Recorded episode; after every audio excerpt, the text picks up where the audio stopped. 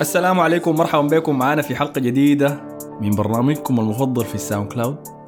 لبعضكم وللبعض الآخر أكثر برنامج مكروه في الساوند كلاود.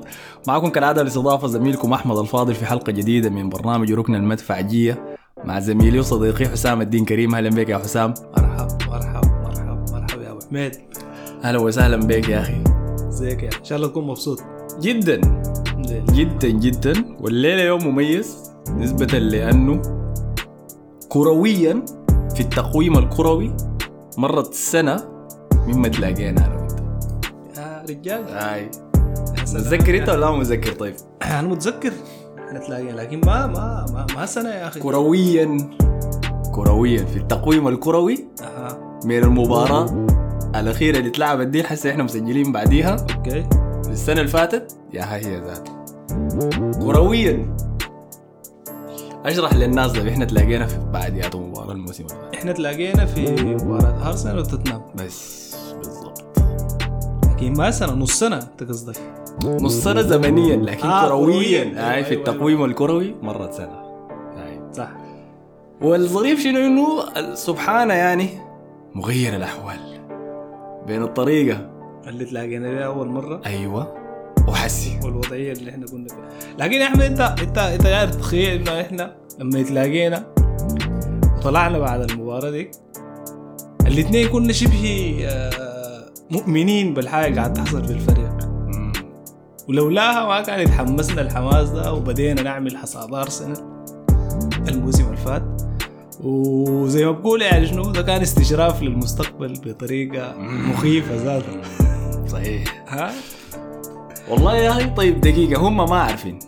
فأنا هحكي لكم القصة حاضر. يمكن الناس المتابعة البرنامج الأصلي يعني من السنة اللي فاتت تتذكر. لكن السنة اللي فاتت في نفس الوقت ده كانت جات آه، لأرسنال أثناء سباقه بتاع ال top four نهاية الموسم جات ديربي شمال لندن اللي يواجه فيه توتنهام. وكان محتاج يفوز على توتنهام عشان يضمن مكانه في المقاعد الأوروبية. مباراة ثقيلة الوزن شديد. صح. فتحية كبيرة لرابطة مشجعين أرسنال في قطر. اللي كانوا نظموا لنا لقاء جميل كده عشان نتلم فيه كلنا ونحضر المباراة. كنا خشين خشين المباراة دي بفورمة ممتازة. كنا غلبنا ويست هام إذا متذكر. وقلنا خلاص ده اليوم الموعود أخيرا شنو؟ وأول مباراة لنا في استاد توتنهام الجديد وايت هارت لين ده أيوه. فقمنا دي لازم نديها مناسبة كده مميزة نقعد نحضر مباراة سوا. وللأسف يعني. وما للاسف بالمناسبه الخسارة دي كانت كويسة. كانت كويسة إنها خلت شنو يعني الفريق ده يعني تحصل فيه ذاته قلبة عجيبة جدا. مع طول النظر يعني صح؟ مع أيوة، أيوة. على المدى الطويل كانت خسارة مفيدة. أي لكن هو كده كانت محزنة جدا. بس الحاجة الجميلة الغير تطور أصلا حصل بعدين إنه تلاقينا نحن صح. في يوم المشاهدة ده. وزعلنا كلنا يعني المباراة دي انتهت طبعا بخسارة 3-0 بعد ما طرد آه، روب هولدنج كان في الشوط الأول. وزعلنا إنه كلنا تلمينا وعملنا القومة والقعدة دي عشان نيجي نحضر مباراة. ونخسر فيها نقدم فيها واحدة من اسوء وما ما حضرنا شيء أصلا ما حضرنا أيوة. فريقنا نعمل حاجة. صح. ليه؟ لأنه بسبب الطرد ده يعني. فمتذكر لحد هسه اليوم ذاك تلاقينا أنا وحسام في اللقاء ده. وإحنا مارقين. يلا قعدنا نتونس. يا man كيف وبتاع. كنت لابس نفس الفلينة دي والله متذكر أنا اي ما عشان ال- ال- الخصوصية بتاعت آه، اليوم. الذكرى السنوية. اي خصوصية اليوم. حسام لابس تيشيرت ارسنال الأصفر بتاع الموسم اللي فات. والله الفلينة دي شديده يا أخي أنت عارف. اللي شد منها لابسها أحمد طبعا. يا جماعة ما يعمل لكم دعايه يا دي؟ ولابس بتاعت دي ما بتاعت التدريبات بتاعت الموسم ده. آي. جامايكا وديك العجيبة ديك في حلقة المفروض نهبج على موضوع. أديداس والفلاين حقتهم دي. ما المشكلة كده بالطريقة دي يا أحمد إحنا بيسحرونا عادل والله لا أنا أصحابي بيقولوا لي أنتوا أديداس قاعد تديكم أحسن شدائد فلاين يعني في تصميماتها من كل الفرق بتاعت الكورة. صح دي حقيقة حقيقة. ما أسمح أسمح أسمح تيشيرت لازم يكون يعني لا اسمع فريق. لا أسمح فريق. الموضوع ده ما, ساي كمان لكن لكن لكن بوما ذاتها بالمناسبة كانت عملت آه، أنا فتره كانت- بوما كانت بالنسبة لي ظريفه جدا. يعني التيشيرتات واحدة. كانت سمحة. تيشيرتات في تقريبا ثلاثة مواسم أو موسمين. كانت تيشيرتات سمحة. يعني الأصفر ال- بأسود في اصفر بأسود كده ظريف. متذكرها أي. في أسود بأحمر كده. أيوه. شديدة ديك برضو. أيوة. في أسود عديل أسود آه، أسود كامل. كان تيشيرتي أسود و أي. بس مشكلتها الكورة. الكورة اللي كنا بنلعبها ما كانت سمحه الوقت ده. لكن على أي حال دي كان مقدمة طويلة. يلا أنا ما دار أستبق الأحداث. حنتكلم إحنا عن مباراة آه، توتنهام بالطبع والفوز اللي حققناه فيها. حنتكلم عن مباراة نيوكاسل والتعادل اللي حصل لنا ضد فريق إيدي هاو. أول نقاط خسرناها في ملعبنا في الموسم ده صح. كانت في مباراة نيوكاسل. طيب في تعليقات كمية اتكتبت في الحلقة بتاعت الأسبوع اللي فات. والناس دقت جرس قالوا أنتوا ليه بتقولوا التعليقات في حلقات الإسباني والإنجليزي والركن المدفعية فقمت قلت يا خلاص إحنا في حلقة الأسبوع ده لازم ناخذ وقتنا ونرد على التعليقات. فطيب خلينا نبدأ مباراة نيوكاسل يا حسام. تمام؟ تمام. أول مباراة خسرنا فيها نقاط في ملعبنا في الموسم ده. المباراة انتهت صفر صفر طبعا تعادلنا فيها. آه، بعد آه، أداء انتقدوه الناس واختلفوا فيه. وناس قالوا إنه لعبنا فيه كويس وناس قالوا إنه أدانا كان سيء في المباراة دي. مم. ليه؟ بحكم إنك فريق داير تنافس وتفوز بالدوري المفروض تفوز بكل المباريات في ملعبك. صح. أنت كان رأيك شنو عن التعادل؟ أنا والله التعادل بالنسبة لي يعني أنت لو بتتذكر إحنا قبل المباراة آه اتكلمنا قلنا إنه مباراة نيوكاسل دي فيها اختبارات كثيره اختبار لاولتراف لملعب الإمارات اختبار لقيمة الفريق اللي وصل لها الشخصية اللي وصل لها و و كميه كبيرة بتاعت حاجات. لكن كمان ما ما ما يعني الناس ما تغفل حقيقة إنه زي ما ارسنال حصل فيه تطور كبير آه نفس الشيء ده حاصل في فريق نيوكاسل يعني من نص الموسم اللي فات. والدليل المركز الموجود فيه حاليا الفريق ده. فالمباراة كانت صعبة. المباراة كانت مشحونة يا أحمد لدرجة غ- ما طبيعية. برضو الناس اجترت فيها ذاكرة المباراة بتاعت نهاية الموسم اللي فات اللي خسرنا فيها واللي هي كانت آه، نهت تماما أحلامنا بتاعت التأهل ل- ل- لل Champions League اللي كانت بعد مباراة توتنهام سيئة الذكر ديك يعني. مم. فكانت الأقصى ك... الأقصى أنا بالنسبة لي كانت مباراة نيوكاسل. نيوكاسل. نيوكاسل كانت مباراة سيئة شديد. مباراة سيئة مباراه ما كان مبرر الشكل اللي ظهر فيها الفريق يعني الموسم اللي فات. آه، توتنهام يعني المباراه في النهايه عندها اعتبارات الخاصة. الديربي و و و وال history بتاع ال- ال- ال- ال- المباريات في الأرض دائما بتبتسم لصالح الفريق يعني المستضيف صاحب الأرض. فمباراة نيوكاسل كانت مباراة سيئة جدا لأرسنال. فالشيء ده الشيء ده ظهر ظهر الشحن اللي كان موجود ده ظهر نسبيا يعني ممكن نقول خلال المباراة. آه، الفريق برغم ده الفريق كان قادر إنه يتحكم من فترة لفتره في في مجريات المباراة. آه، قادر لإنه أنا ما دار أقول يعني يخلق فرص كبيرة لكن قادر إنه يصل مناطق الخطورة لنيوكاسل بشكل متقطع كان في برضه في المباراة دي.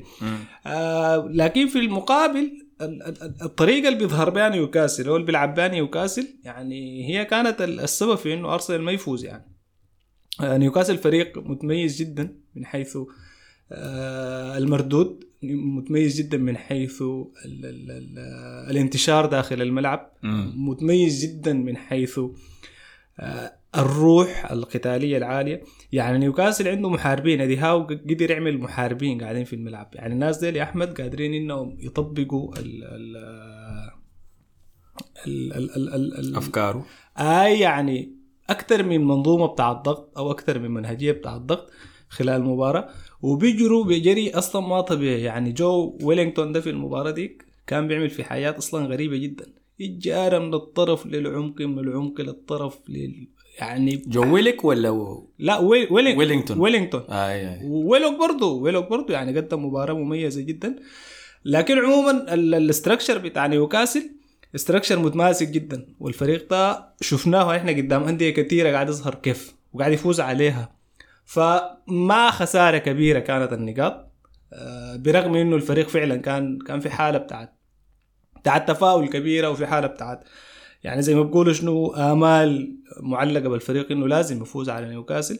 أنا من ضمن الناس اللي كنت بشوف إنه نحن لازم كان نفوز على نيوكاسل. لكن لما تحيل المباراة. لظروفها لظروف ال- ال- ال- المنطقية اللي حصلت فيها أنا بشوف في النهايه إنه التعادل ما كان حاجة كعبة شديد. فتعادل كان مبرر. والدليل إنه التعادل ما أثر على ما بعده من مباريات. بل واضح تماما كان إنه التعادل ده هو بسبب إنه نيوكاسل كان متميز. وكان جاي عشان ما يخسر. نيوكاسل. أصلا جاي الملعب ده رافع شعار إنه ما يخسر. بس ما أكثر من كده. فنجح في الحاجة اللي هو جاي يحققها كان ويحسب لإيدي هاو إنه قدر يقيف آه، قدام الفريق المتصدر في ملعبه ويطلع بنقطة. ده إنجاز كبير. وبنفس الطريقة يعني كونك من تسعة مباريات من ثمانية مباريات تقريبا في ملعبك أنت فقط تتعادل في مباراة واحدة قدام نيوكاسل. فبرضه أنا ما بشوف إنه ده هو حاجة سيئة يعني لفريق أرسنال. فاني anyway المباراة كانت آه مقبولة اداء والنتيجة طبعا في لحظتها كانت محزنة لكن آه الواقعية بتفرض عليك الناس تصرفوا. معي كأنه خسرنا عديل لا حسن كان داير يعمل space إنه شنو الفيل وقع خلاص. يا أخي الفيل وقع. على التعادل ده يعني. فأي هو لكن وقتها كان يعني إحساس إنه التعادل بقى زي الخسارة.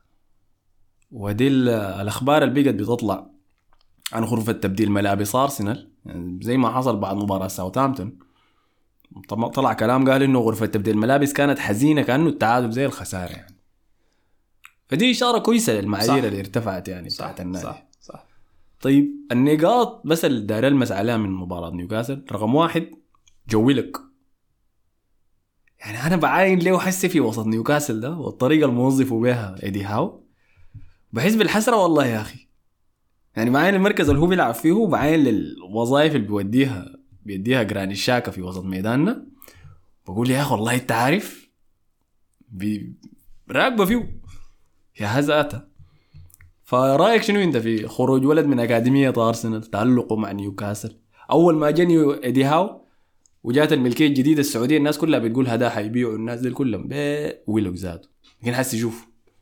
أنا طبعا يا, يا أحمد ويلوك من اللعيبة المفضلين كانوا بالنسبة لي والموضوع ده كان بيسبب لي مشاكل كثيره مع جماهير أرسنال. يعني أنا كنت بشوف إنه ويلوك ده آه، خام بتطلع منها خميرة كويسة. يعني لاعب كويس خصوصا في الفترة اللي إحنا كنا بنعاني فيها من شنو؟ من التهديف من لعيبة الوسط. إحنا كان عندنا مشاكل بتاع التهديف من اللعيبة اللي بيلعبوا في خط اللي بيشغلوا المراكز بتاعت الوسط الهجومي.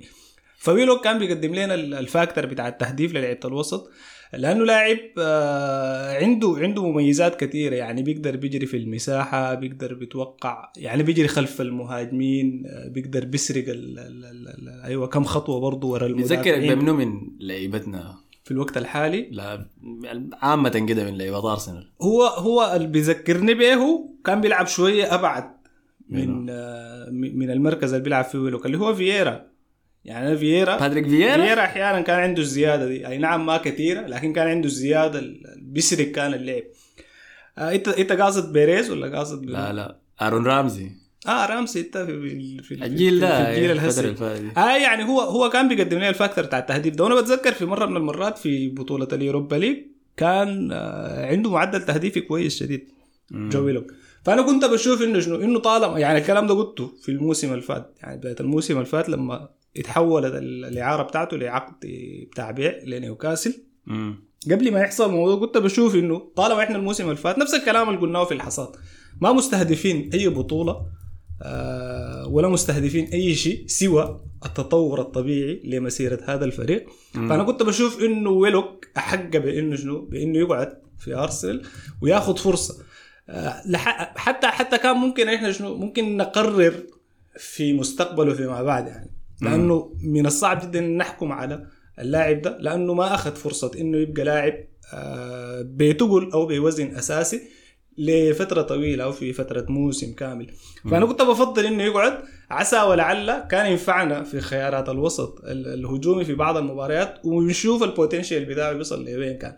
وده الشيء اللي قاعد نشوفه معاه حاليا في نيوكاسل. هو بالمناسبة الانتقال مكسب له آه، بصورة أكبر آه، من من من فائدة نيوكاسل من آه، من إمكانيات اللاعب ده. مم. هو بيتطور على مستوى قيمته هو كلاعب كرة قدم ولسه يعني لسه اللاعب ده وكيتا أنا مدحتها كصفقة يعني. إنه الوقت ذاك بدأت عملية إعادة التجديد بتاعت أرتيتا بالراحة بالراحة. كويس. فمدحتها كانت 20 مليون لنيوكاسل تقريبا هاي فكانت صفقه كويسة بعد الإعارة المشى وسجل 10 أهداف مم. في مباريات ورا بعض فكانت صفقه ممتازة شديد. بس الحسي بعين له يعني إنه ولا طالع من أكاديميتنا. بعناه لنادي وكده نيوكاسل كان سيء شديد بحارب على مراكز قوم. النادي تقريبا. اي على الأقل خد بند إعادة شراء يعني فهمتني؟ المفروض صح. أقل شيء يعني. لكن الوقت ذاك يا أحمد الفريق ذاته ما وصل مرحلة إنه شنو؟ إنه أهدافه تكون واضحة ويحاول يستفيد من كل الأسامي الموجودة وقت ده كنا جبنا ويليان يعني. عنده فويلوك ويلوك فعلا قدم مباراة آه، كبيرة جدا ظريف. الأظرف من كده إنه بعد المباراة ما نسى هو بالمناسبة يعني تقديره لفريق أرسنال أو الفترة الطيبة اللي قضاها في فريق أرسنال. فطلع في آه، عبر حسابه على الإنستغرام بيتكلم عن إنه يا أخي نحن طلعنا بنقطة من ملعب صعب وكانت مباراة كبيرة بالنسبة لنا. وفي نفس الوقت بي بي بيتمنى كان التوفيق يعني صحيح. لأرسنال في في, لمسة في مسيرته. هاي يعني أنا كيفتني جدا الحاجة. حتى شيرتها عندي في كم أي. في كم آه، طيب دي النقطة الأولى. اكونت أيوه. النقطة الثانية كانت أرتيتا خلص مباراة نيوكاسل بدون يعمل تبديل. كويس. آه ودي هي المباراة اللي شنو أدتني علامات مقلقة كده إنه موضوع الدكة ده حقيقي. إنه ما عندنا عمق في التشكيلة يقدر يأثر على المباراة. إذا التشكيلة الأولى ما نجحت بإنها شنو؟ تسبب ضرر للخصم موضوع الدكة ده أنا زهقت منه يلا أنا ما ما بحب أذكره. لأنه شنو؟ أي زول حسي بيقى ش- لما نيجي يتكلم معي وأنا ما بجيهم هم بيوني يتكلموا معي عن موضوع ارسنال بيقول لي "إنتوا والله كويسين. اي لكن دكتكم لكن لازم تشتروا لكن لازم تجيبوا لكم كانوا التعاقدات دي حاجة سهلة يعني فهمتني؟ كانه إحنا بس بنمشي نختار أي لاعب. أنت بتلعب جناح. تعال خش معانا. ما عارفين أرتيتا لياتو درجه بيدقق في اللعيبة الداير يشتريهم. يعني أنا الناس بتيجي تقترح لي اسامي تقول لي يا تجيبوا فلان ده وتجيبوا فلان ده. أنا بقعد أرد عليهم بأسئلة غريبة بقول لهم مثلا طيب اللاعب ده شخصيته كيف؟ خلفيته الدينية كيف؟ بيصلي بيقرأ الإنجيل بيقرأ القرآن. إحنا وشنو يعني فهمتني؟ فبيستغربوا لكن دي الدقة اللي بيخشوا ليها فريق أرسنال في تعاقداتهم هسه. بعيدا من التعقيدات بتاعت بتاعت التفاصيل الشديدة في اللاعب آه واضح إنه الفريق بيفتش على profiles معينة بتاعت لعيبة. ال profiles دي المفروض تحقق آه، حاجتين يا أحمد.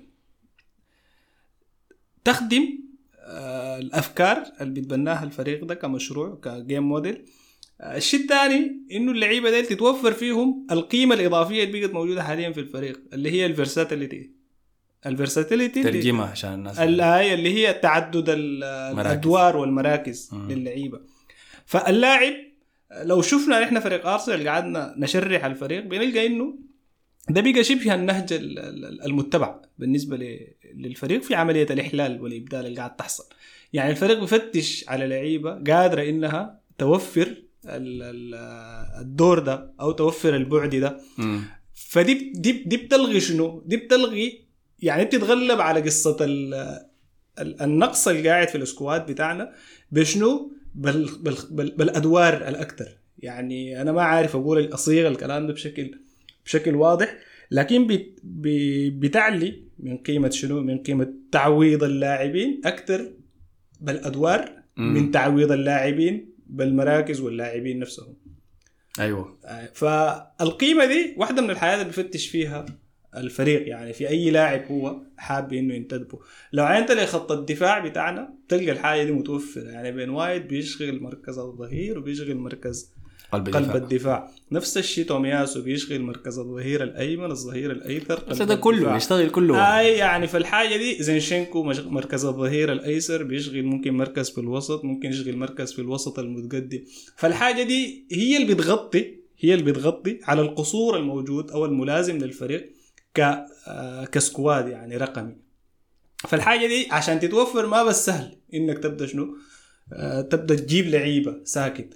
وفي حاجة برضو يعني دي استراتيجية واضحة بقت بتاع فريق ماشي عليها في مشروع المتبع ده أي نعم أحيانا أنت ممكن تحيد عن الطريق لكن ما دائما أنت حتحيد عن الطريق بتحيد عن الطريق في, في, في ساعات الضرورة كل الناس كان بيتكلم ما بعد كأس العالم إنه جيسوس إصابته و و و و. إلى. الآن يعني إحنا بنلغي قيمة جيسوس لكن إلى الآن إحنا قادرين نعوض غياب جيسوس ده بواحد من أولاد الفريق يعني من أولاد النادي اللي هو انكيتيا ولدنا. في فترة من الفترات الناس كلها كانت آه، بي يعني بيتنعتوا بأسوأ ال- ال- ال- العبارات يعني والمفردات. فعلى أي حال قصة الاستعجال في الانتدابات دي ما ما ما حاجة ظريفة. plus إنه آه، فيناي تكلم قبل كم يوم تحديدا على الحاجة دي يعني قال إحنا لما ندخل السوق بنشوف لاعب ت fit معانا في ال system بتاعنا و و و وال price بتاعه برضه السعر بتاعه يكون ت fit ال- التوازن ال- ال- المالي اللي إحنا مفترض برضه شنو دايرين نحققه بالفريق. الحاجتين دي إذا توفروا إحنا will go for اللاعب ده إذا ما توفرت واحدة فيهم بعد ذاك القصة يعني بتظهر في شكل شنو في شكل شد وجذب شد وجذب واللاعب ممكن في النهاية يعني يروح يمشي حتة تانية لكن. ده ما بيأثر بشكل كبير على استمرار الفريق في نفس النهي ده. آه، الناس دائما يا أحمد بتشوف الإجابات القصيرة أو بتشوف الحلول ال- ال- ال- القصيرة الحلول العادية الحلول ال- يعني الكلام ما بيتردد طوالي. إنه الفريق اي شورت الفريق شورت فلازم أنتوا يا جماعة شنو؟ تتعاقد تتعاقدوا. نفس الكلام ده كان بيظهر قبل حتى ما نحن نصل للمرحلة دي في الموسم. الناس كان بيتكلم إنه الفريق ده دائما بيبدأ الموسم في المراكز الأولى و و وبعد ذاك بيقع. فشوية هسه العبارة مشت شنو مشت تختلف لنفس الاسطوانه بتاعت إنه أنت لازم تدعم دي أه، أنا ما أقدر أقول إنه أه، فريقنا ده قاعد يكسر كل كل المعتقدات السائدة الخاطئة دي لكن ده حاصل. ده حاصل. يعني الفريق بالشكل اللي قاعد يمشي بيه وبالنتائج اللي قاعد يمشي بيها دي قاعد يكسر كل المفاهيم الثابتة الراسخة اللي, اللي- بتنشدها بتفتش عنها الأندية عشان تصل للمراحل دي أو عشان تحقق النجاحات باستمرار. الفريق ما فيه لعيبة خبرة الفريق ما فيه لعيبة high price high profile جو بقيمه سوقية عالية. نجوم. هاي ما فيه نجوم top. class آه، الفريق ما فيه الناس بتقول لي كيف بتشجع فريق ما فيه نجوم؟ الفريق حتى عمق الف... عمق عمق التشكيلة بتاعته ما كبير يعني. الفريق ال depth بتاع ال squad بتاعه ما كبير. لكن بيعمل في الحاجة دي في الدوري الإنجليزي في واحدة من أكثر الفترات بتشهد يعني تنافس ما بس على مستوى على مستوى الأداء تنافس على مستوى الشراء القوه الشرائية للأندية ارتفعت شديد. والأندية دي كلها إذا مسكت الأندية دي العشر أندية الموجودة في في النصف الأول من من من الجدول بتلقى إنه عندها قوة شرائية ضخمة وبتلقى عندها عمق كبير في ال في ال في, ال في, في السكواد بتاع أنا ما بتكلم عن ال top 6 بس ولا ال top 4 ولا بتكلم حتى عن فرق زي نيوكاسل زي آه، أستون فيلا زي ويست هام الأندية دي الأندية دي لو عاينت انت الأسامي الموجودة في في فرقها أسامي كبيرة أسامي كبيرة وكثيرة. الحاجة دي ما متوفرة في أرسنال. لكن الفريق قاعد وقادر يمشي لحد الليلة بال 11 لاعب شايفينهم نحن ديل بشكل كويس. ف الخط الهجومي بتاع أرسنال مما بدينا بعد كاس العالم سعره 6 مليون. بكايو ساكا مارتينيلي وإدي نكيتيا 6 مليون دي في لاعب واحد اللي هو مارتينيلي ده ذاته. صح. طيب نقطة ممتازة. عشان نقفل على نيوكاسل نمشي بعدين. خليني أقرأ لك التعليقات الهبشة عن مباراة نيوكاسل. فلازم نبدأ بحبيب البرنامج وصديقنا العزيز منه يعني معاوية. هاي. قال يتخيل معايا يا مواطن مان يونايتد أحرز الدوري الإنجليزي 20 مرة وليفربول 10 مرات وبعد ده كله كل أسبوع نتصاعد بحلقة مدتها ساعة كاملة عن سادس الدوري الإنجليزي. معقولة بس في ناس كده؟ واستمر بالقول قال انتهت قبل قليل مباراة الحمام الميت ضد نيوكاسل بالتعادل السلبي وقصده بالحمام الميت ده أرسنال يعني. دي النقطتين طاروا ومنتظرين مباراة البل مع السيتي ثلاثة نقاط مضمونة. وينزل الحمام الميت من الشجرة لموقعه الأزلي السادس كالعادة في آخر عشر سنين. هو معاه ده بيحب أرسنال شديد لكن بس طريقة تعبيره يعني بتخزله أحيانا كويس. لكن دي نقطة كويسة حنيجي نهمش عليها إنه الناس كلها كانت مؤملة. طبعا التعليق ده هو كتبه قبل خسارة مانشستر سيتي ضد مانشستر يونايتد في ديربي مانشستر. فكانت مؤملة عليه الناس إنه أرسنال حيلعب مباراتين ضد مانشستر سيتي حيخسر فيها فارق الست نقاط بتاعته بعد ده خلاص. القصة دي انتهت. الفيل وقع من الشجرة السيتي يعود المركز الأول. فهنرجع الموضوع ده بعد شوي. آه تاني شيء كان في موضوع أرسن فينجر لما زار الاستاد أول مرة صديق البرنامج محمد بشير قال يا سلام يا أخي لقطات أرسن فينجر كانت أحلى حاجة في المباراة. الراجل ده عندي له احترام كبير جدا في رايي انه من بين من بين أعظم المدربين في التاريخ. واتفق معاكم إنه اختفائه من الإستاد كان حاجة كويسة خصوصا في الفترة التي كانت فيها نتائج الفريق ما كويسة. وفي مباراة ديربي مانشستر سيتي ومانشستر يونايتد دي ذاتها. مانشستر سيتي لما دخل الجون الأول النتيجه كان 1-0 الكاميرا طوالي في وش السير أليكس فيرجسون. آه طيب تاني في شنو؟ عارف بحر قال أنا مش- كمشجع ارسنالي قبل بداية الموسم سقف توقعاتي لا يتعدى أكثر من المركز الرابع. فشكرا أرتيتا شكرا. في أمنية رياضية كده للسنه الجديده إنه يتوج بالدوري واليوروبا ليج. كلام جميل جدا. أبو محمد قال أحلى بودكاست وأحلى شباب أرسنال عالم جميل ويكتمل الجمال بركن المدفعجية رغم حقد الكارهين. الكلام ده ليك يا معاوية؟ آه، مجتبى أحمد قال الحاجة الثابتة إنه بعد الغياب ده كله لسه الفيل فوق وعلي أزهري قال أحلى بودكاست وأحلى ركن وأحلى مدفعجية وربنا يشفي الكارهين ديل. أنا مدريدي مدفعجي. أهلا بك يا علي أزهري. طيب. دي كانت مباراة نيوكاسل.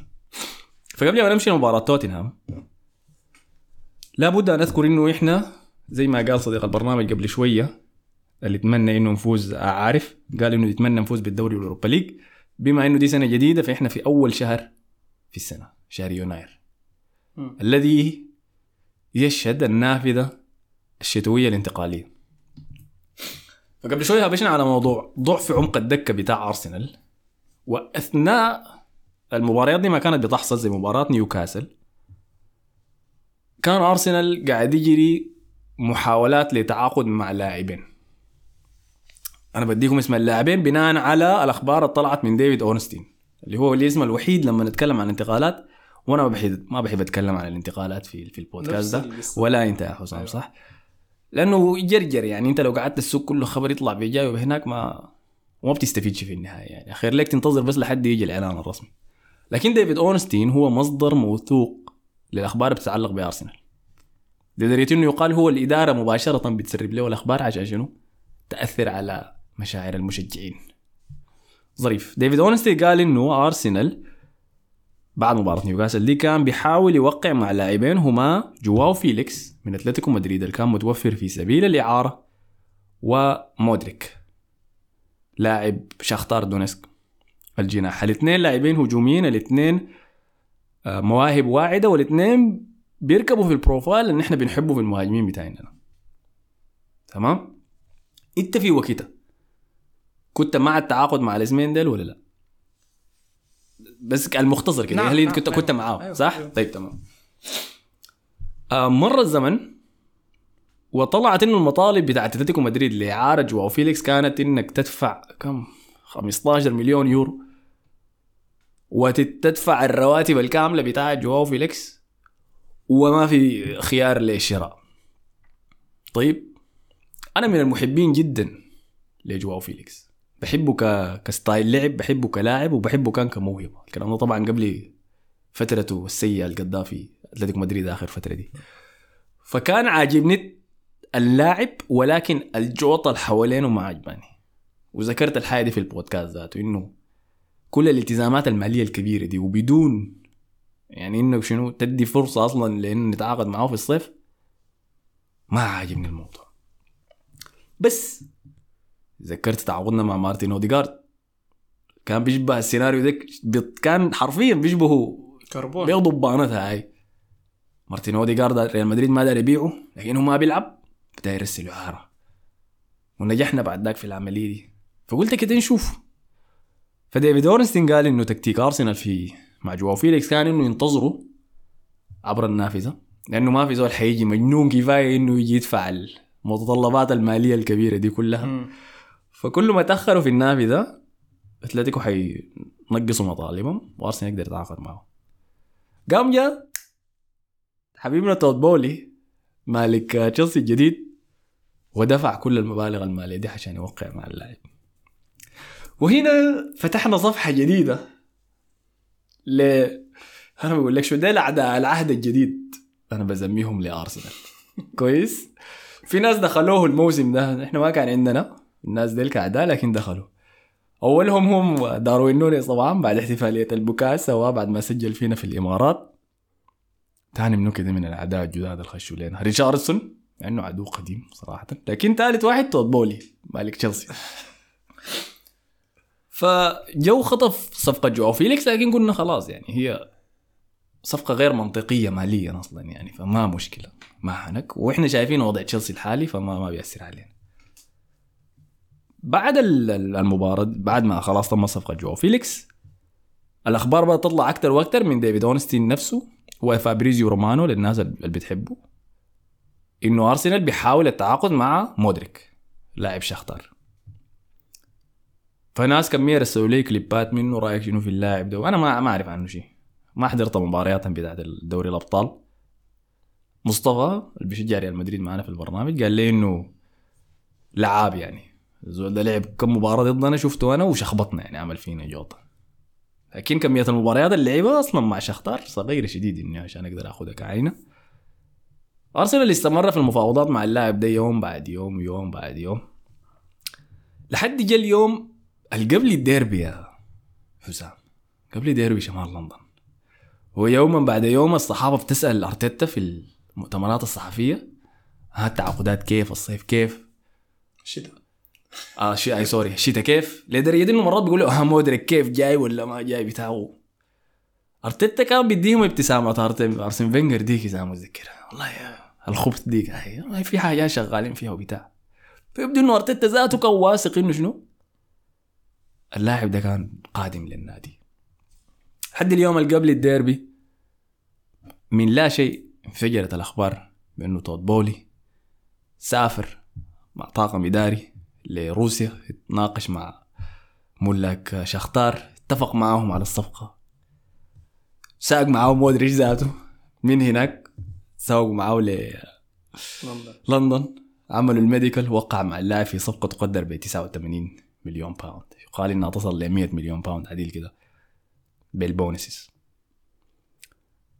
وكده الانطباع اللي انتشر عبر مشجعين أرسنال خيبة أمل. هنا متأكد إنه خيبة الأمل دي كانت في أرتيتا ذاته من المقابلات اللي أنا شفتها.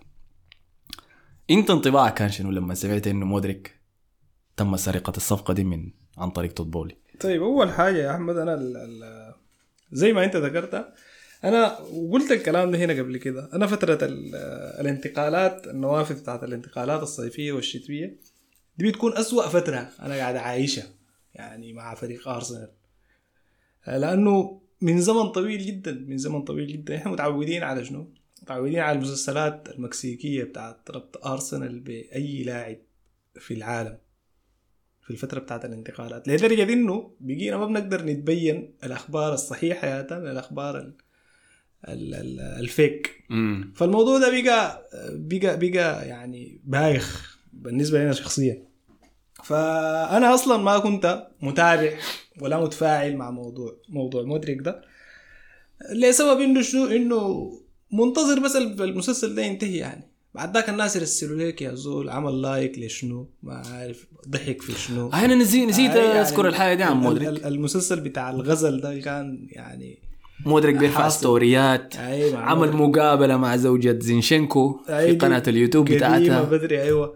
فبرضه كان في ايحاءات إنه شنو إنه آه، بيقول إنه مثلا بيحب ارسنال ونفسه يلعب في ارسنال والموضوع استمر فترة طويلة لما بقى مباراة ارسنال وبرايتون صور أرتيتا. وديزيربي هاي أيوة. وقال مدربين اثنين عالميين أي أي. ممتازين فالحاجة دي الحاجة دي خلتني يعني أنا آه، أستاء أكثر من المسلسل ده يعني أستاء أكثر من المسلسل أنا معرفتي باللاعب ما زيك يعني. أنا اللاعب ما شفته بشكل كافي يخليني أنا أتكلم عن إنه اللاعب ده هو كده. لكن كل الناس مجمعة أو معظم الناس مجمعة إنه واحد من أه- أكبر المواهب الموجودة حاليا في الساحة الأوروبية. ويعني عهدنا به كمية بتاعت مقاطع اللي هي المقاطع المجمعة دي. آه، لاعب يبدو إنه هو إمكانياته عالية ولاعب بينشد حتى هو التطور. وفي سن صغير جدا. لما نجي اللاعب ده لما نجي فريق زي أرسنال أنا مؤكد إنه كان حي... حيزدهر يعني حيحصل له بوست كبير جدا في مستواه. فأنا عموما ما كنت يعني كنت مستاء جدا من موضوع الصفقة. ما كانت فارقة معي إنها تتم ولا ما تتم. حقيقة يعني. مع كل يعني ال- ال- التقدير لأنه اللاعب ده كان ممكن يحل لنا من مشاكل كثيرة اذا جاء يعني بحكم شنو؟ بحكم الإمكانيات ال- ال- ال- اللي عنده يعني بيتكلموا عنها الناس. ف أنا حقيقة بعد اللي حصل من تشيلسي ده ردة فعلي كانت عادية جدا. بل كمان أوريك شيء يعني كنت مبسوط إنه الموضوع ده الموضوع ده انتهى بالسيناريو البائس ده. كنت مبسوط والله. ليه؟ لأنه الموضوع أخذ زمن أكثر من من من, من زمنه يعني. بعدين الحاجة دي قادر على إنها شنو يا أحمد؟ تأثر أول شيء تأثر على المشجعين. تأثر على المشجعين. ردة فعل المشجعين تجاه النادي ممكن تزيد. آه، تأثر حتى كانت ممكن على شنو؟ على الفريق. يعني الفريق ده جزء من الشيء الحاصل لو الموضوع ده بقى قاعد يعني spiraling في أي حتة. شايفين هم مودريك عمل مودريك سوى اللعيبة ده بدأ يتابعوا ده ما عارف شنو عمل like لده وعمل like لذاك. فالقصة دي كان ممكن تأثر يعني على اللحمة بتاعت الفريق برضه تاثر على مستوى الفريق أو ردة فعل الفريق في المباراة الجاية لكن الحمد لله إنه الحاجة دي ما حصلت آه قادره برضه على إنها تضر الاستراتيجية الماشي بها الفريق إن كان حصل تعثر في مباراة آه، توتنهام اللي حنجي نتكلم عنها بعدين لأنه الناس ده طوالي حتربط شنو؟ حتربط قصة السقوط أو الخسارة بقصة شنو؟ عدم التعاقدات طبعا أي لأنه ال- ال- ال- ال- الموضوع ده يعني التوازن الحاصل ده اللي هو كلام الناس كلها إنه الفريق ناقص ومفروض يدعم الفريق لما يحصل أقل سقوط فطوالي بيعلى شنو؟ بيعلى الكرت بتاع إنه شنو؟ إنه الفريق المفروض يتعاقد فأوتوماتيكلي الموضوع ده كان ممكن يأثر على الفريق في شنو؟ في دخوله للسوق بشكل عشوائي وطائش ويخلي الفريق يمشي ينتدب ناس يعني نحن في غنى عنهم لكن بس عشان شنو؟ عشان يستجيب للضغوطات اللي حتجي من الجمهور بعد السقوط لكن الحمد لله إنه السيناريو ده ما حصل آه يكون رد فعل ما يكون مبادرة من النادي أيوه يكون رد فعل يكون في شيء حصل. النادي أيوة. زي يعني. الشيء اللي حصل مع مباراة مانشستر يونايتد المشؤومة ديك يعني في في الموسم ال- ال- ال- 2012 2011 آه دي دي 2012. جا فيها ارتيتا ذاته اي جا فيها أرتيتا جا فيها ارتيتا وجا فيها مرتساكر وجا فيها الكوري ذاك.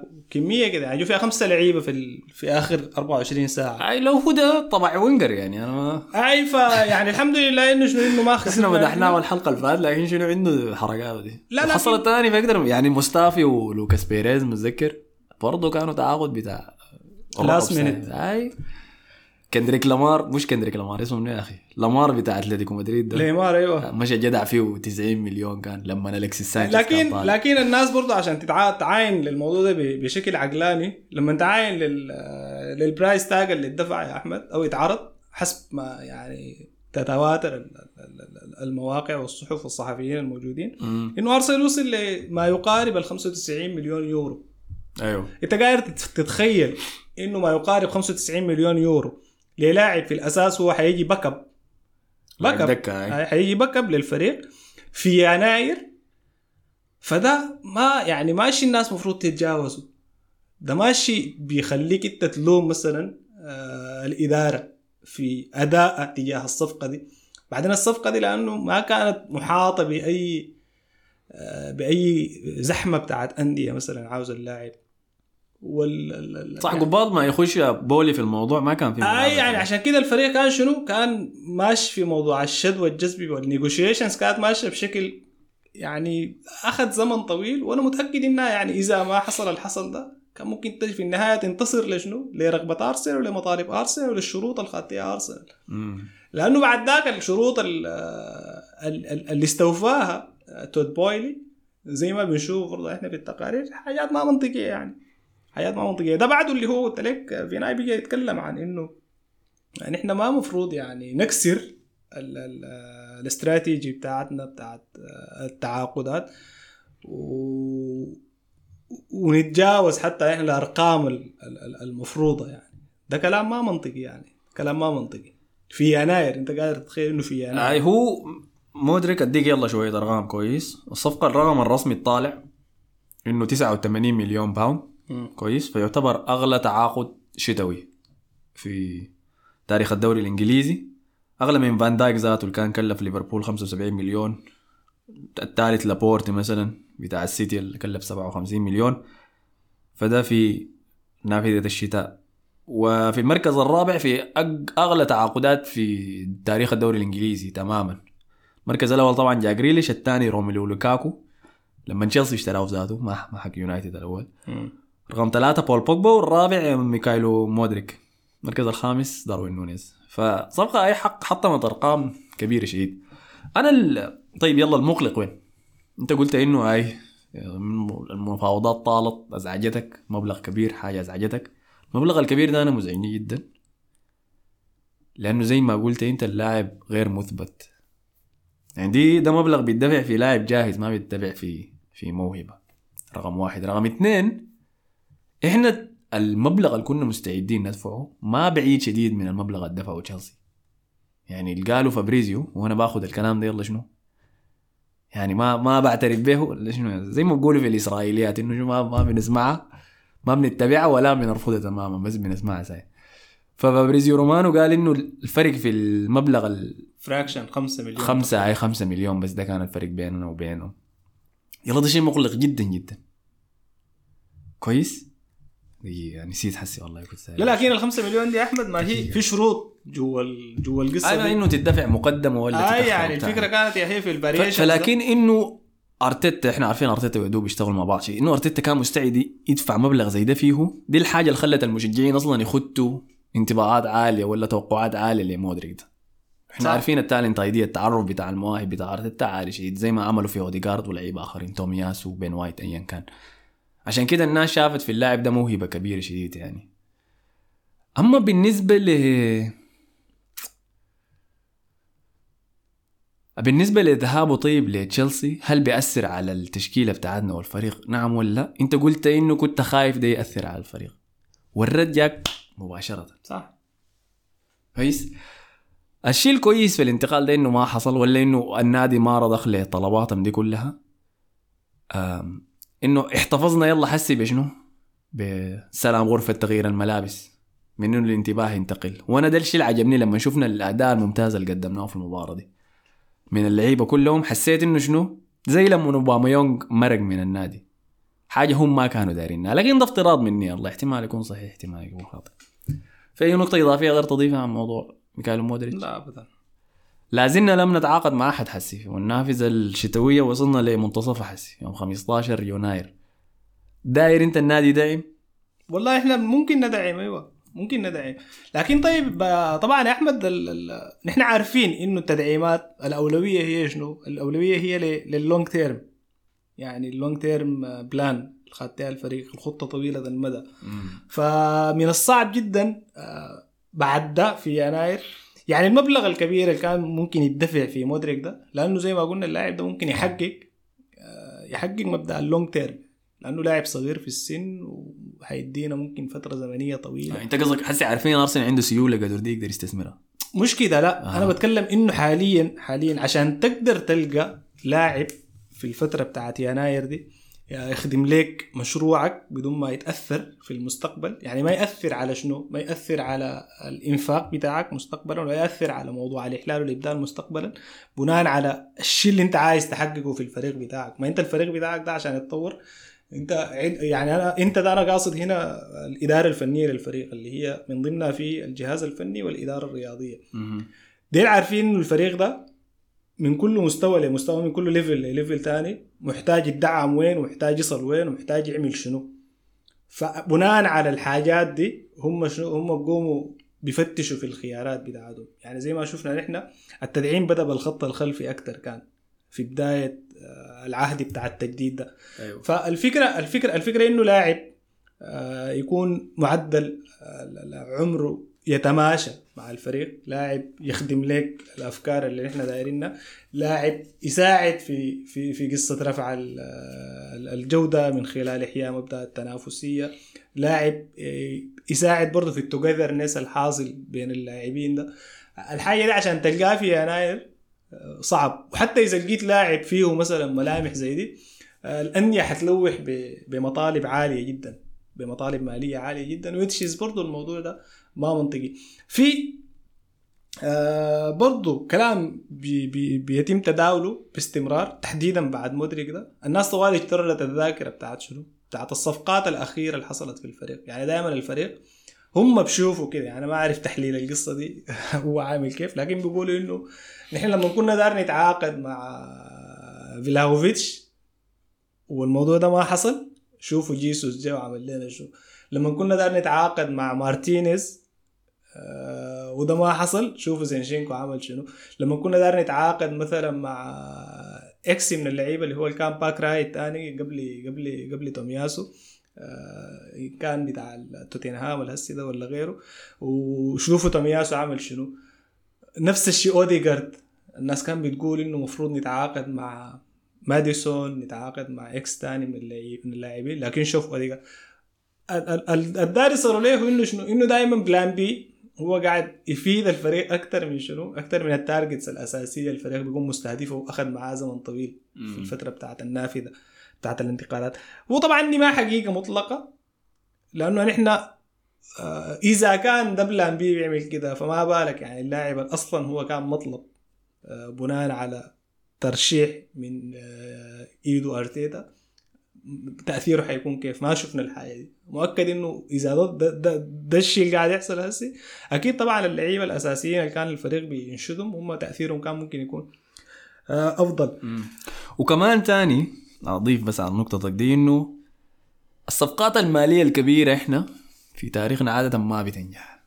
طيب الذكر طيب الذكر الثاني. نيكولاس بيبي. طيب الذكر الثاني. لا لا ما تمشي لي ذاك يا أخي. ذاك انت أنت مصر عليه ولسه؟ بيتكلم عن اوباميونج طبعا. فما أي تاريخها ما كويس معانا يعني. في علاقة سيئة بين سقف التوقعات العالية لتعاقداتنا لما تجي ال super stars اللي بيوقع معاهم ديل ما بتنجح بس. فده يمكن من الأسباب اللي كان مخلياني أصلا ما زيك أنا ما كنت داير صفقة مودريك دي. أنا في أسم... أنا في ناس عاجبني. يعني أنا لو كان السيناريو بتاع مودريك ده حصل في جواو فيليكس إنه جواو فيليكس كان متوفر إنه نشتريه. وتشيلسي سرقه كشراء دي ك- دي كنت حزعل فيها. لأنه اللاعب عاجبني شديد يعني. فهمتني؟ لكن مودريك لأني ما أعرف عنه كثير بس شايفه منفوخ كده ساي يعني. في أسماء تانية أنا لو أرسنال يرتبط بها يا حسام. أنا مست... أنا مستحيل أمشي أشيل أنا الحملة الإعلامية عشان ارغم النادي إني متعاقد معه. أكثر اسم عاجبني رافائيل لياو. رافائيل لياو من ميلان. ده اسم ده اسم أنا يعني أتمنى شديد إني أشوفه في أرسنال لكن دي محادثة لوقت آخر. ما ما تخلينا نخش في الموضوع ده. طيب.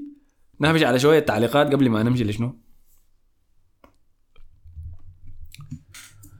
صابر شرف بيقول أحلى شباب والله ومزيد من التقدم إن شاء الله. عندي صاحبي شديد اسمه عمران. عمران؟ لقاني بيسمع فيكم. قال لي المفروض إنتوا تمثلوا السودان في بي إن سبورت بدل هيثم مصطفى في التحليل. وإن شاء الله نشوفكم أكبر محللين في القنوات العالمية. عمران ده أكيد قصدك أنت يا حسام. كويس. إن شاء الله نشوفك فعلا في يوم من الأيام في بي إن سبورت. تاني. عندنا مصعب نيمو قال نحن أصحاب المركز الثاني الفايكنج. ماشي الغابة يصطاد الفيل وجاي راجع المدينة. شكله بيشجع السيتي يعني. هالاند ما كان ضفر شعره زي الفايكنج. السيتي هسه المركز الثاني لكن. الله يا أخي. أنت المفروض هاي أمورك مجهجة يا مصعب حسي. تاني عندنا محمد نصر الله قال يا أبو حميد عليك الله أنت وحسام كتروا لنا من حلقات ركن المدفعجية دي لأنه والله عندها إحساس تاني خلاص. فيها نكهة حلوة كده يا أخ وموفقين يا شباب. تسلم يا محمد اسمه تسلم يا محمد. محمد توب لاين قال الفيل جاي ينزل من الشجرة. عبد الله قال أنا مشجع لبرشلونة لكن والله بحضر ركن المدفعجية عشان اللغة العربية اللي بيتكلمها حسام. والمصطلحات الجديد الكل مرة. يتعلم يا أحمد الفاضل. كويس يا كويس يا عبد الله. هم طبعا ما عارفين إني اشتريت معجم الصحاح ده يا حسام قول لهم عليك الله. فاجأني ولا اصل قبل حلقتين ثلاثة كده فاجأني قول لهم اشتريت معجم بتاع اللغة العربيه كويس؟ ما حسام براو حيكشر ماشي كويس. بكلمات. أحمد خليل قال الفيل حيدق الدلجة. وعبد الرحمن زكريا علي دينار قال نتلاقى يوم 22 واحد. والله يا أحمد ما بخليك. هو قصده مباراة يونايتد. آه. كويس حنجيها بعد شوي بعد ما أخلص. وجه عمر قال شنو اسم ال sound track اللي في ال background دي أسرار أمنية طبعا ما ما بنشاركها صحيح. إحنا مع الناس. طيب خلينا حسن نخش لمباراة توتنهام بعد ذاك نهبش باقي التعليقات. فحان الديربي مباراة خسرناها 3-0 السنة اللي فاتت. قلنا لكم إنه لما جينا نحضرها أنا وحسام مع بعض شباب رابطة مشجعين أرسنال في قطر ما حضرنا كورة. حضرنا يمكن 15 دقيقة بس ب 11 لاعب في أرضية الميدان وبعد ذاك الباقي كان بس تحصيل حاصل. يعني قاعدين نحاول نحد الأضرار من المباراة. شتانة بين الأمس واليوم. شاهدنا عكس ده تماما في الشوط الأول من الأداء الرائع. اعلى المعايير الممكنة اللي قدموا ارسنال ضد توتنهام في المباراة دي داير تعترف ولا ما داير تعترف أنت؟ إيه شنو؟ الكلام اللي قلته لي قبل المباراة رسلت لك قلت شنو أنت؟ قول أنت ما. رسلت لك قلت لك ها يا مان ركن المدفعيه بعد فوزنا بتاع بكرة قمت أنت قلت لي شنو؟ آه قلت لك أنا إحساسك شنو؟ قلت لي يا أخي متوتر ها ولا حاجة زي دي كده قلت لي خايف من المباراة قلت لك لا لا ديل سهلين شوط واحد بس وحيبدوا يصفروا في لعيبتهم ذاتهم قمت انت قلت لي أنا ما اعرفكم جايبين الثقة دي من وين. فأنا ذاتي استغربت يلا أنا ليه واثق للدرجة دي من المباراة دي كان؟ فحخليك انت لأنه انت شنو؟ انت اللي ما كنت واثق. أنا بعد ذاك أنا بشرح لك أنا ليه ما كنت أنا ليه واثق كنت. شفنا أداء رائع جدا من المباراة دي بالرغم من الظروف اللي خشينا لها قبل المباراة؟ بالرغم من مودريك. أيوه. الجل النادي. بالرغم من النظرة السوداوية اللي بدأت تطلع لنافذة الانتقالات دي بعد ما التعاقد ده مشى مننا. فأنت انطباعك كان شنو وإحنا داخلين المباراة دي؟ هو أنا زي ما زي ما قلت لك هو كان في شعور آه، آه، مقلق صراحة المباراة بسبب التداعيات اللي سبقت المباراة. التداعيات اللي هي فيها آه، ال- ال- الانتقال بتاع مودريك اللي حصل في آخر لحظة. لتشيلسي واللي كان قبل مباراة الديربي مباشرة بيقدموه في ملعب ستانفورد بريدج في مباراة تشيلسي آه، ضد فولهام كانت لاحظت إنه- تقريبا كانت ضد فولهام صح؟ ضد كريستال بالاس فاز كريستال. بالاس. لكن ما لاحظت إنه يعني في منظور سياسي كده في الموضوع والله يا أخي ما يعني لابس علم اوكرانيا جاي طيب ما يتمشى في ال- في الإستاد في الاعلان بتاعه في الفريق اللي مريب. كان مالكو روسي. اي قبل بويلي ده. وطلع رئيس شختار ذاته قال إنه جزء من الصفقة بتاعت تشيلسي إنه 25 مليون. حيتم تخصيص أيوه لدعم ال الجيش الأوكراني. مم. ومقاعدينه في ال box فوق مع تود بولي و... وإقبالي ده. فبس بس أنا داير أوضحها بس يعني. اي هو طبعا عادي ممكن يكون في ال- ال- الإشارات دي. الإشارات دي واضحة يعني ما ما أعتقد إنها قد تكون خفية وممكن تخدم يعني الصفقة دي بالمناسبة برضو. آه، تفاصيل سياسية ثانية لكن ده ما بيهمنا إحنا ما, يلينا إحنا في الموضوع. آه إنه الظروف اللي كانت قبل المباراة كلها كانت كانت زينشينكو زعل شديد زعل زعل عمل قلت لك؟ عمل unfollow هاي له وفلادا عملت unfollow. ذاتها عملت بيكون عملت له block عديل كده هديك في مقابلة خلته يقول لو اخترت فريق تجي تلعب فيه في انجلترا حيكون قال لي أرسنال. يا أخي ديك ذاتها بنت الأمال العراض بتاعت المشجعين مع اللاعب ده. أنا أول مرة أشوف لاعب يعني يوضح رغبته بالانتقال لدرجة زي دي. يعني حتى هي قالت له في نهاية المقابلة ديك لو ان لو الشتاء ده خلص وما جيت لأرسنال حتحس بشنو؟ قال لها حزعل شديد والله. كمان قال له خلاص المرة الجاية لما نتقابل حتكون لابس فريق شنو؟ قال لها فلينض ارسنال يا زلمه والله العظيم قصة ذاتها كانت عجيبة جدا جدا. وبعد ده يمشي تشيلسي بس تشيلسي ده يمشي يجيبه. يعني دي ذاتها حاجة غريبة. اني لكن ما أقول في النهاية شنو كلام يعني حديث ضعيف زي ما ال- اللي عاوز أقول أنا إنه plus الحاجات دي plus الحاجات دي الحالة برضه بتاعت ال- الجو العام بتاع المشجعين يا أحمد ما كان يهو كان عدم رضا من الشيء اللي حصل ده. و automatically الموضوع ده قلبوا كان- على يدوه، قلبوا آه على الموضوع ده. automatically كان ممكن يأثر على شنو؟ يأثر على ردة فعل الفريق في مباراة زي مباراة الديربي مباراة عندها خصوصيتها مباراة عندها اعتبارها و و و و plus إنه ال history زي ما قلنا قبل بتاع المباريات دي في الأرض دائما يعني إحنا يمكن ثمانية زيارات لتوتنهام آه، ما فزنا تقريبا آخر فوز 2014 آه يعني دي برضه حاجة شنو؟ حاجة بتخلي المباراة دي عندها تقول plus إنه المباراة دي تحصل فيها سيناريوهات كثيره بايخة يعني آه أي نعم أداء اللعيبه مرات قاعد يكون سيء ما مقبول آه بيتوتروا توتر ما ما ما عادي. وبتحصل فيها درامات تحكيمية برضه كثيرة جدا يعني في كثير من المباريات زي المباراة الأخيرة يعني برضه اللي كانت في نهاية الموسم آه، الفات. فدي كلها أسباب قاعدة بتخليني أنا أقلق أقلق. لأنه آه ظروف زي دي بالنسبة للفريق الحالي آه، ما شفناها.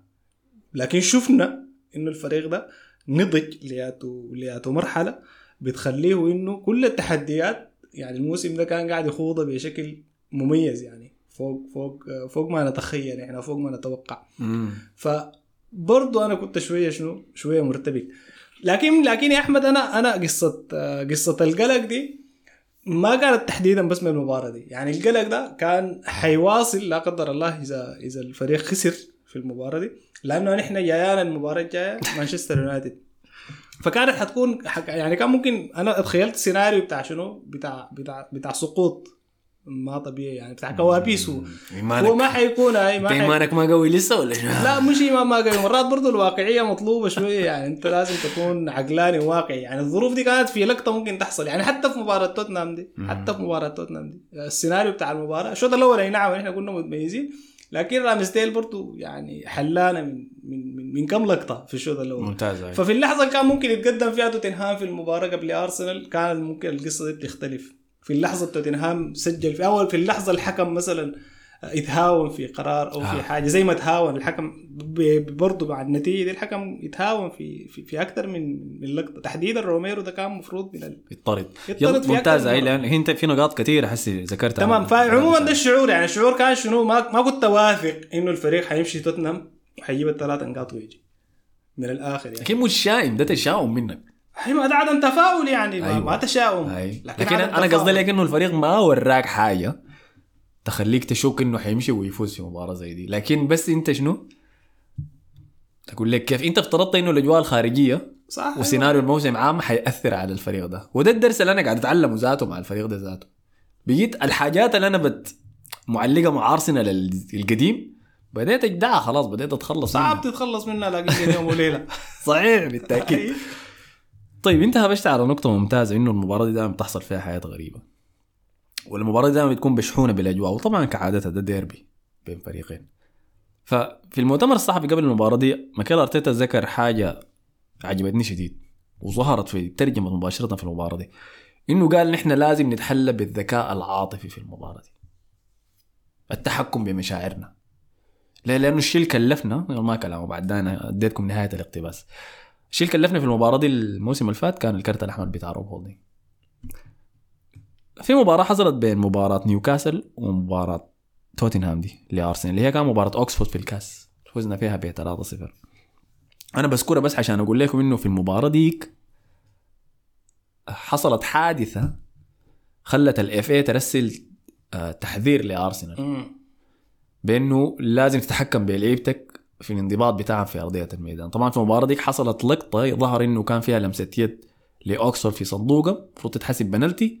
الحكم ما حسبها طبعا المباراه في ملعب أوكسفورد والجولة ال- ايا كانت في ال FA Cup فما فيها فار فقام الحكم اشتكى من الحاجة دي توجهت التهمة الرسمية لارسنال بخرق آه، انضباط اللاعبين في أرضية الميدان.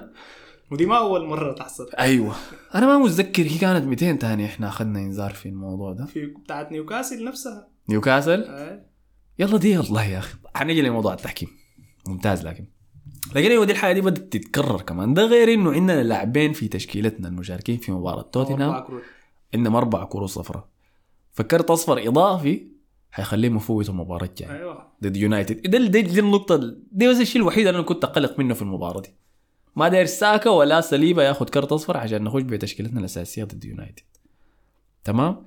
فارتيتا تتكلم عن الذكاء العاطفي والتحكم بالمشاعر وده بالضبط اللي شفناه في المباراة دي. شفت أرسنال هادي بارد منضبط غير مكترث تماما بالأجواء المشحونة العاطفية بتاعت المباراة دي. شتانه بين الأداء بتاع الموسم ده وبين الأداء الموسم اللي فات إحنا كنا ولا مهتمين إنه ده ديربي أصلا.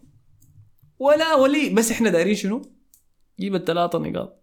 إحنا بنتخارج هاي. ما تستفزنا ما تعمل معانا بتاعه هنا. الشوط الأول اللي ترجمت فيه الحاجة دي أداء ممتاز جدا جدا. زينشينكو كان من أروع ما يكون بارتي من أروع ما يكون اوديجارد أروع ما يكون إنكيتيا. الشوط الأول شنو؟ يعني أنا ده كان حشد حسيت بالنشوة عديل كده من جودة الأداء اللي إحنا قدمناه ما حمرركم بالأهداف شفتوا ال- بيكايو ساكا طبخ سيسينيون. كل أنواع الطهي الممكنة يعني. شواء قلي مدفون سلات أي شيء أنت دايره يعني محلة فول بريستو أي شيء أنت دايره عمله بيكايو ساكا في سيسينيون سبب بعد ذاك بالخطأ الكارثي من لوريس لما سكب الكورة داخل مرماه من عرضيه بيكايو ساكا الجون الثاني تسديده اوديجارد من خارج الصندوق على غير العادة. الانتقادات الكثير بينكرروا لاوديجارد إنه ما بشوت لما يخش لمناطق تسمح له بالتسديد. ملاحظ أنت الحياة دي تغيرت فيه يعني الزول ده مين ما بدينا بعد كأس العالم. هسي كم سجل كم هدف ذاته؟ أربعة تقريبا أربعة أهداف. عنده هدف ضد هدف ضد برايتون؟ عنده هدف ضد نيوكاسل؟ آه نيوكاسل ما صفر صفر. مش نيوكاسل اسمه منو ويست هام. تقريبا آه. ويست هام كان لا وس... سجل في في واحدة سجل في ويست هام وما سجل في في برايتون تقريبا. لا سجل في برايتون دقت في الأرض وخشت دي. ويست هام كانوا مارتينيلي وساكا وانكتي. آه لا لا لا لا. معناه الجونين في وولفز وبعد ذاك جون في في برايتون. لكن بقى بخش الصندوق وبسدد كتير يعني بقى دي الحال في تفكيره يعني. ملاحظ انت التطور فيه؟ ده حسي بعد المباراة دي الناس بدات تتكلم إنه أحسن لاعب وسط في الدوري الموسم ده هو. تتفق مع الحاجة دي ولا يعني لا؟ إحنا ما دارين ذاته القصة بتاعت الأحسن والما أحسن دي. الناس تلعب كورتها بس. الناس تلعب كورتها ما تركز مع قصة أحسن وما أحسن. إحنا مش قاعد يقدم لنا الشيء دايرينه بعد ذاك أحسن ولا ما أحسن دي دي, دي ما عندها معنى الحاجات دي بالمناسبة. ما مهمة صح؟ هاي ما عندها معنى يعني. ما عندها معنى. سبحان الله. ليه؟ لأنه زمان نحن كانت دي المناقشات الدايرينها أصلا أوزيل أحسن من دي بروين. أوباما يونغ ما عارف أحسن من هاري كين. ولا ولا العهد ده ولا. ولا فلان ده أحسن مدافع كتيرني أحسن من هو فلان. طبعا لوك شو. المفارقة للمفارقة إنه آه، لا، انت كلامك صح 100% اوديجارد اوديجارد هو ماخذ جائزة أفضل لاعب في الشهر يعني. هو والمدرب أرتيتا في شهر ديسمبر. ممتاز. قبل. يلا اديك أنا زمان كنت شنو؟ بعتز بأنه شنو؟ آه أرتيتا فاز بمدرب الشهر. مرتين في حسي بقت الحياة دي ما مهمة. أنا ما ما بهم والله العظيم ما بيهمني يجي. اليوم داك واحد بيقول لي أنت كيف بتقول إنه اوديجارد أحسن من برونو فرنانديز؟ قلت له خلاص برونو فرنانديز أحسن. بس. أي. أنا بوريك الشيء الوحيد المهم لي يا حسام. ثلاثة نقاط. بس. فعلى أي حال أداءات ممتازة جدا من اوديجارد الفريق كله في الشوط الأول شفنا هيمنة تامة. تقدمنا عن طريق هدفين. الشوط الثاني شفنا أرسنال مختلف بدك تشرح لي حصل شنو في الشوط الثاني لأنه لحد هسه أنا ما أقدر اظلم الفريق؟ أقول إنه شنو؟ ما قدرنا نفرض نفس الريتم اللي سويناه في الشوط الأول. لكن يبدو لي إنه ده اللي حصل يعني. ده وريني الحصل شنو. هو نحن أول شيء يا أحمد عشان نتكلم عن عن المباراة المباراة في الشوط الأول آه أرتيتا بعد ال... بعد المباراة تكلم قال يعني it's beautiful game يعني في وصفه لل... للمباراة. يعني إحنا لعبنا مباراة مميزة جدا. الفريق في الشوط الأول كان أعلى ما يكون زي ما أنت ذكرت. آه الفريق قادر كان إنه يتحكم تماما في اللعب قادر على إنه يصل للمرمى مرة ومرتين وثلاثة وأربعة لما نفشل في التسجيل قادر على إنه يفرض هيمنته تماما على كل مراحل اللعب قادر على إنه يسيطر على المباراة قادر على إنه يعني يرفع ويهدي الريتم آه زي ما هو عاوز. فأنا دار أتكلم من دار, دار أتكلم من من الجزئية دي.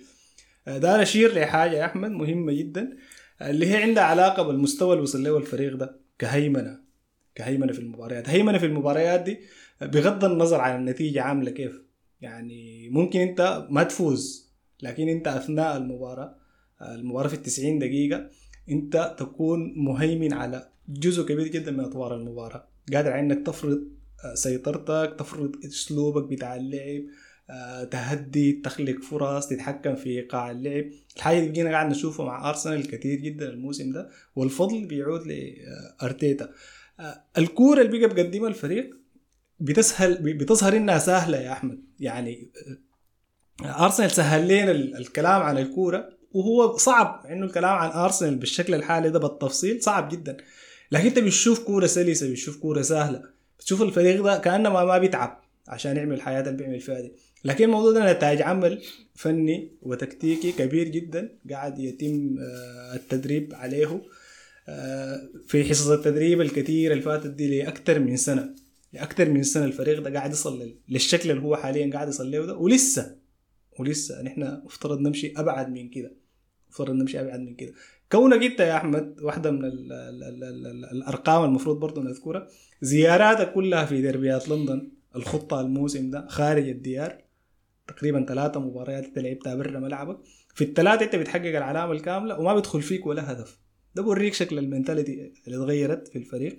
يعني form تنا خارج ملعبنا أحسن من form تنا بقت في ملعب دفاعيا. ومت- ومتقارب الموضوع ده. يعني حتى على مستوى النتائج الموضوع ده متقارب. يعني إحنا برا ملعبنا خسرنا ثلاثة نقاط من من مانشستر يونايتد وتعادلنا تقريبا مع ساوثهامبتون اللي هي دي آه، خمسة نقاط. داخل ملعبنا تعادلنا قدام نيوكاسل خسرنا اللي هي نقطتين. ففي تقارب في تقارب على مستوى شنو؟ في كونسيستنسي حاصل في الفريق لما بيلعب داخل وخارج ملعبه. آه، مباراة توتنهام يا يا أحمد طبعا واحدة من أهم الحاجات اللي بقت تظهر في مباريات أرسنال اللي بتحقق هي قصة الهيمنة دي ال- ال- ال- ال- الشكل اللي بيظهر به الفريق في الحالات بتاعت الاستحواذ وفي حالات الفقدان.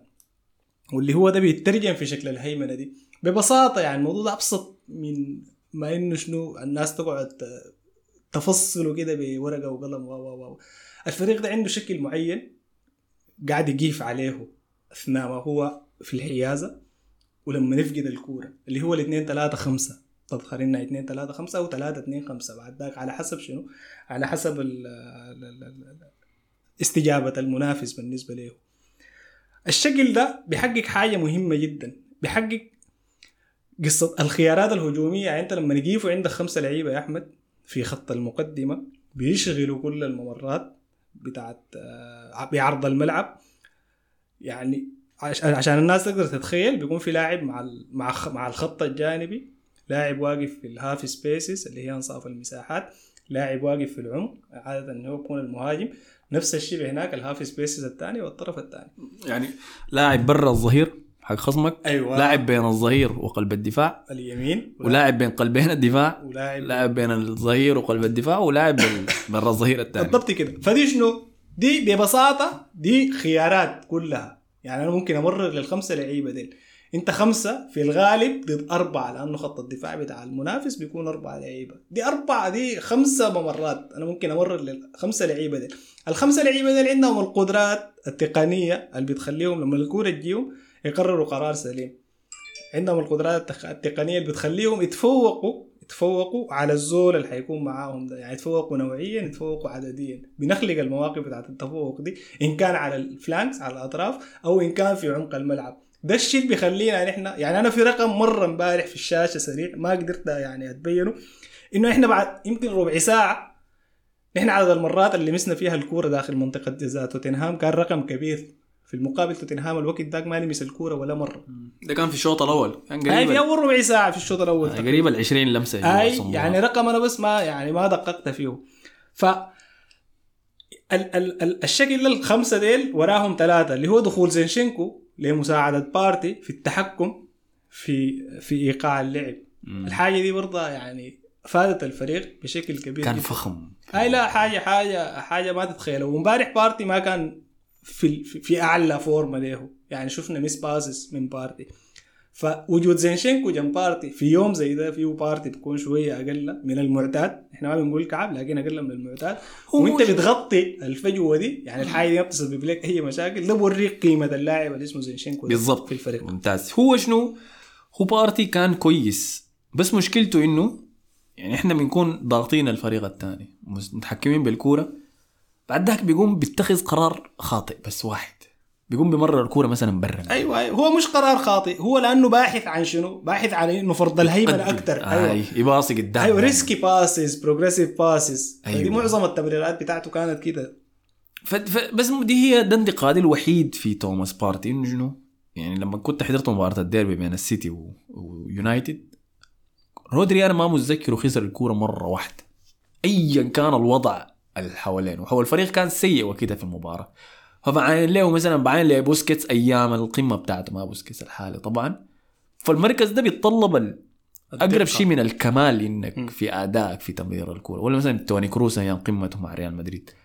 فبس دي الحاجة الوحيدة اللي بتنقص توماس بارتي. هي مش بتنقصه هو شو هنا ما كلامي لك يا أحمد إنه توماس بارتي السبب اللي بيخليه يعني يفقد ال pass هو بيفتش لل pass الصعب. لل pass الطوال بخليك انت شنو؟ يعني بخليك انت في في في موقف بتاع بتاع تفوق أو بدايه هجمه أو key pass فاهم فعشان كده عشان كده ال pass بتاعه ما قاعد يكون دقيق. رودري ما تقليلا من رودري لكن رودري استوى اللي بيخليه يظهر هو طوال ال percentage بتاعه بتاع ال passes يكون full لأنه معظم الباسات اللي بيمررها رودري خلال المباراة بتكون safe passes يعني اللي هي على الجنب اليمين على الجنب اليسار. حتى إذا أنت جيت مسكت ال progressive passes اللي قاعد يلعبها رودري واللي قاعد يلعبها بارتي ما في علاقة. يعني ما في ما في مقارنة. ف ف فدي دي دي, دي هي أي نعم أنت مطالب برضو يا بارتي إنك شنو؟ إنك تصل لمستوى بتاع تركيز عالي تقلل وتمحي تلغي تماما قصة فرضية أي، لأنه في الشوط الأول- passes أو ال- ال- ال miss passes دي. زينشينكو كان بيعمل نفس الشيء. بس ما كان بيخسر الكورة فهمتني؟ في الشوط الثاني طبعا ده كله تغير. وبعد ذاك حتشرح لي أنت. لكن في الشوط الأول ده كان ال- المستوى الجودة يعني المقدم. كانوا ممتازين صراحة. أنا يعني ده زي بنتقد أقل الأشياء يعني. أيوه أيوه. ما هي دي ذاتها دي حاجة دي حاجة دي, ميزة بالمناسبة برضه عجيبة. كون نحن بنتكلم في تفاصيل بسيطة جزئيات بسيطة ونحن متفوقين التفوق ده. ده بوريك ذاته إنه الفريق ده وصل لهذه مرحله بوريك انه الفريق ده وصل لهذه مرحله زمان نحن بنتكلم عن كوارث خط الدفاع و و و و. مش أحسن تنتقد وأنت فايز؟ أيوه صح. إنك تنتقد وأنت صح خسران. أكيد أي. أكيد أكيد. فطيب ليه؟ ده كان كلامك في الشوط الأول صح؟ ليه الشوط الثاني ما شفنا نفس الهيمنة دي؟ هو ال ال أنا ما عندي إجابة قاطعة يا أحمد لأنه ليه شكل الفريق ده اختلف. لكن في أسباب كثيرة طبعا بي بتخلي الفريق ده يدخل الشوط الثاني بشكل أقل. آه، السبب الأول إنه رغبة الفريق في إنه يهاجم نوعا ما آه، بتقل أو بمعنى ثاني يعني أرتيتا بيدخل الشوط الثاني باستراتيجيات مختلفة. يعني بيقسم الشوط الثاني لأوقات زمنية فترات زمنية. ال- ال- ال- المطلب فيها والهدف فيها بيكون مختلف. يعني أنت ما بتكون عندك نفس الرغبة بتاعت الاندفاع الهجومي زي ما أنت داخل الشوط الأول عشان تفوز أو تتقدم في النتيجة. فإنت دخولك للمباراة نوعا ما إنك تأمن آه، النتيجة أكثر مما إنك تبحث عن زيادة الغلة التهديفية. ده بيدوره برضه بأثر. لأنه إحنا تكلمنا كثير جدا قبل كده إنه فريقنا للآن ما وصل ل للمنظومة الفعالة لما يتراجع بخط الضغط بتاعه ثلاثة خطوات لورا. يعني ال mid block عند ارسنال زي ما تكلمنا كثير فيه مشاكل لأنه اللعيبة بتكون مشغولة بأدوار أكثر آه، هجومية. فهي بتنفذ فكرة ال counter pressing بشكل فعال أكثر من تنفيذها لموضوع ال mid block. فالسبب ده انتشار اللعيبة وخصائص اللعيبة برضو عندنا في خط الوسط جزء من اللعيبة الموجودين في خط الوسط المناط بهم إنهم يقدموا أدوار دفاعية في عملية ال mid block دي. هي ما بتخدم فكرة ال mid block فعشان كده بنشوف الفريق ما ما أحسن حاجة في ال mid block. فده برضه سبب بيخلي الفريق شوية شنو؟ يبدأ يستقبل لعب في مناطق متأخرة شوية. فده automatically بيخلي شوية ال wave بتاع بتاع المستوى ينحدر من اللي كان عليه في الشوط الأول. الشيء الثاني نفس الكلام اللي إحنا بنقوله ده هناك في كلام معاكس له تماما حصل في غرف الملابس بالنسبة لتوتنهام. فتوتنهام حيجي يدخل الشوط الثاني ما هو نفس توتنهام بتاع الشوط الأول. الحافز و و والقصص دي كلها حتكون موجودة عندهم وحيجوا يدخلوا بشراسة أكثر برغبة هجومية أكثر باندفاع هجومي أكثر. ف بس اللحظة دي هي اللي بتبدأ شنو؟ اللي بتبدأ تخلق لتوتنهام تفوق شوية أو دخول شوية في أجواء المباراة يعلي كعبه شوية على على أرسنال.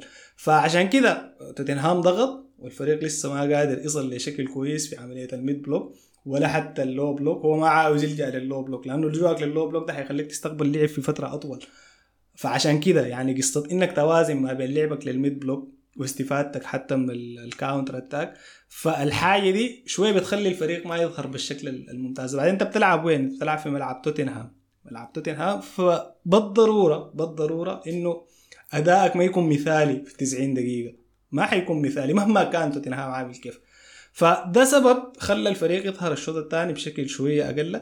لكن ده ما بيعني إنه الفريق كان سيء. لأنه إذا جينا عاينا نحن لحجم الخطورة بتاعت الفرص اللي بدأت تتخلق هي كلها حصلت في آخر ربع ساعة ممكن نقول من المباراة.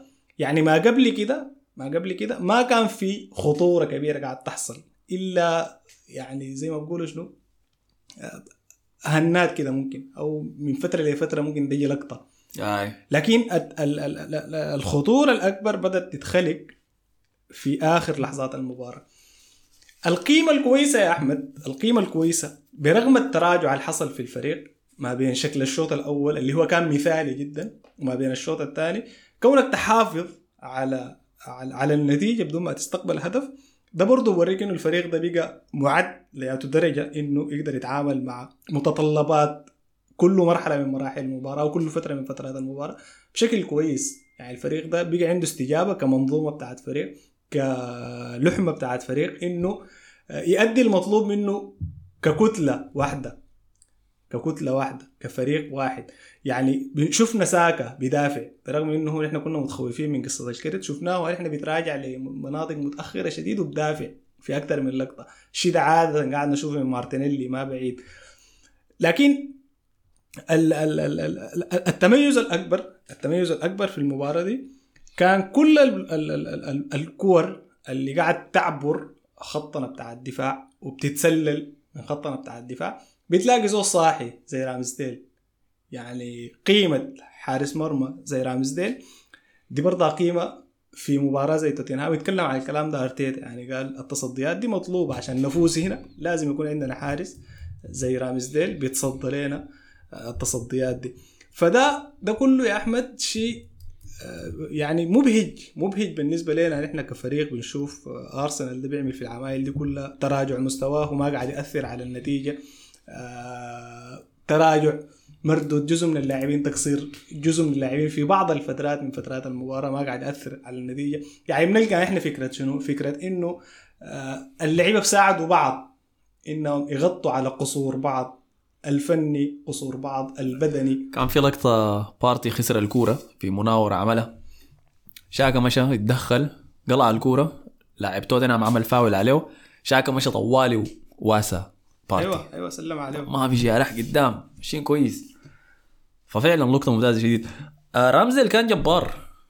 كان جبار. أنا ما كنت خايف شديد يعني من توتنهام في المباراة دي ولكن فرص اللي وقعت ضده. صد لها كلها. سبعة تصديات في المباراة. الاكس جي صداه كان 2.4 2.4 أداء ممتاز جدا منه. وعادة يعني في مباريات الخارج ملعبنا دي أحيانا كنا بنلوم رامزديل انه بيفقد تركيزه بيفقد هدوء أعصابه. نفس كلام أرتيتا في المؤتمر الصحفي قبل المباراة. مهم الذكاء العاطفي التحكم العاطفي بتاعنا رامزديل جسده في المباراة دي. هو وزينشينكو بالنسبة لي وبارتي يعني عشان ما أظلمه كانوا المفاتيح. وشاكا صراحة. أنا كده حبدأ أمر عليهم كلهم. يلا كلهم. فطيب اثنين كده على كل الناس أداء ممتاز شديد. أنا شايف في الشوط الثاني أي بتفق معاك في كل كلامك ده وبضيف عليه إنه شنو اللعيبة نظام حسوا خلينا نوفر جهودنا يعني ما ضروري نضغط بنفس الضغط ده. عندنا مباراة كبيرة تاني جاية الأسبوع الجاي. وبالفعل أرتيتا سوى حاجات بيسويها.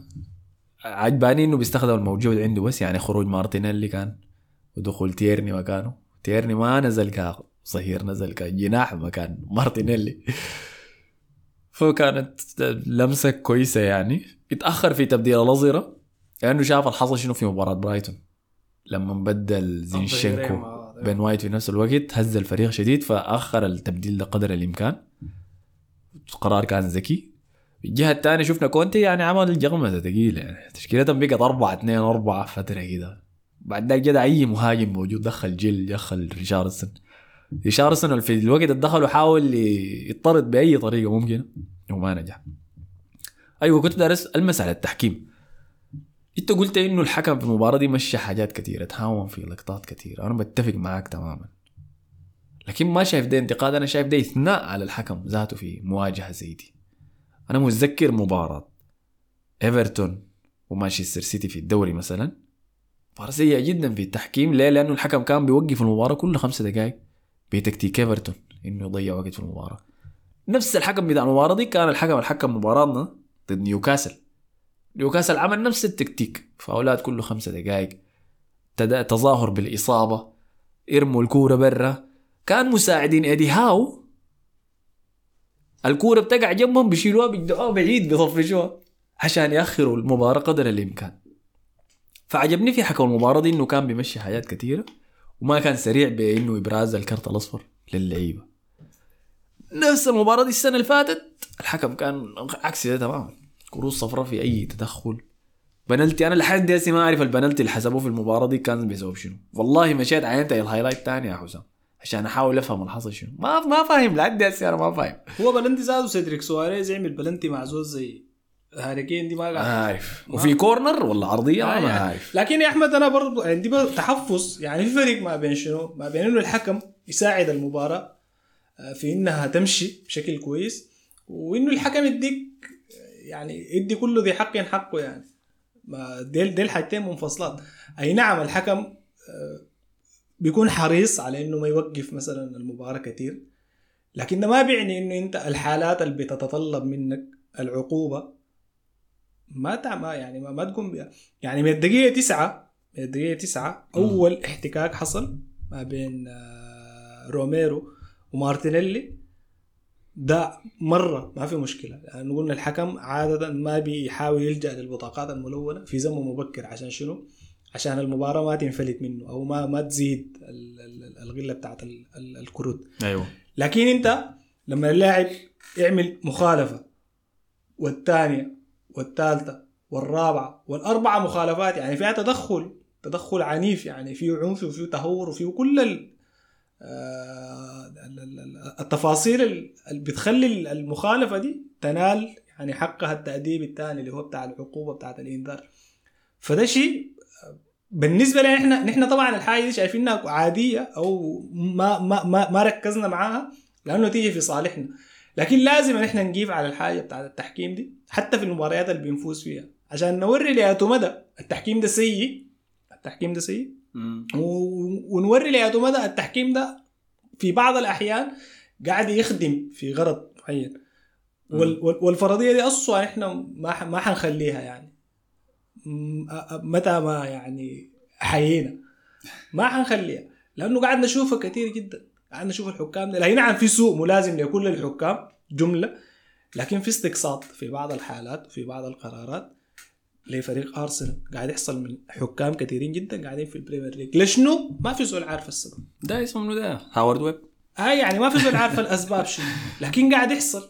يعني في كوارث تحكيمية كثيرة جدا. أشهرها ممكن تكون هي هالمباراه ال- يعني مباراة آه، أرسنال مانشستر يونايتد اللي كسروا فيها.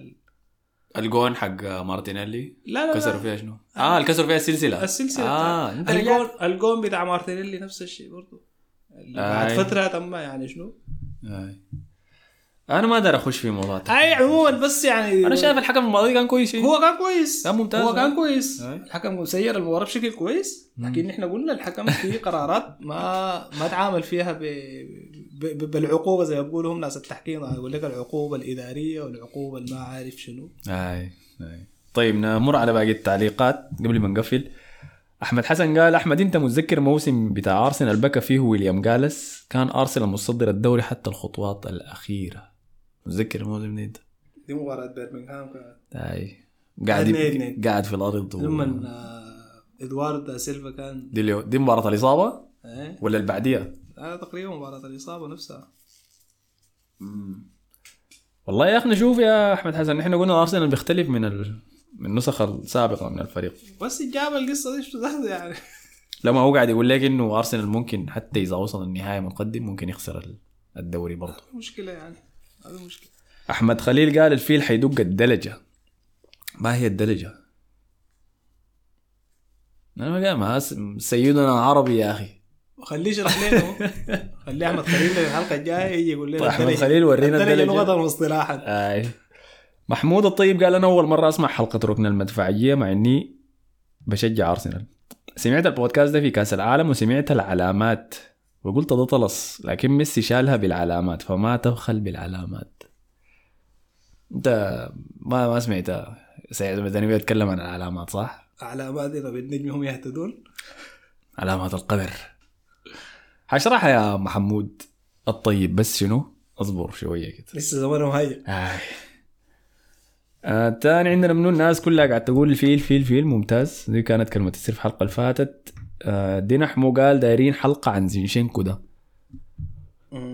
والله يا أخي هو زينشينكو ده شوية شوية قاعد يخش آه يعلى في ترتيب لعيبتي المفضلين في أرسنال يعني. وفي وقت سريع شديد حسي ما تم ذاته ست شهور معانا وصل مركز عالي كده. فإن شاء الله يا دينحو منصور قال منصور آدم قال الفيل فوق الشجرة صحيح. ناب هلال قال حسي ده كلام من الخرم بحضر الحلقة دبل اسمعها مرتين يعني. إحنا مقصرين معاك والله. إحنا المفروض شنو؟ نوفر لك الحلقات بشكل أكثر. متواصل. تقول لو؟ لو سمحت لي بعد ما تكمل يا أحمد أنا عندي تعليق. بيخصني أنا دار أقرأه حسي أنا. بعد. أنا أقرأه وتفضل آه، اديني يعني. تعليق من صديق آه، صديق للبرنامج وصديق شخصي لك. بعدين الزول أنت لقيته. ياسر الزري عايز ذكرته يا أخي كيف يا ده يوم مباراة يوم مباراة منو كان في كأس العالم؟ لقيته معك صح بعد المباراة؟ آه، دي كانت البرتغال والأوروغواي. ياسر أزهري قال أرسنال والله مشى خطوات كبيرة وتعتبر سريعة عديل لقدام. مع إنه كان من المشككين في أرسنال بالمناسبة وتطورنا. وقال أهم من كده يبدو أنها ثابتة الخطوات دي وراكزة أكثر مما تم قبلها. بس كمان في مشكلة لازم إدارتكم قبل جهازكم الفني يركز عليها. لو ناويين تستمروا في أعلى الترتيب وهي مشكلة أرسنال القدرية اللي هي الغيابات خصوصا في الأمتار الأخيرة.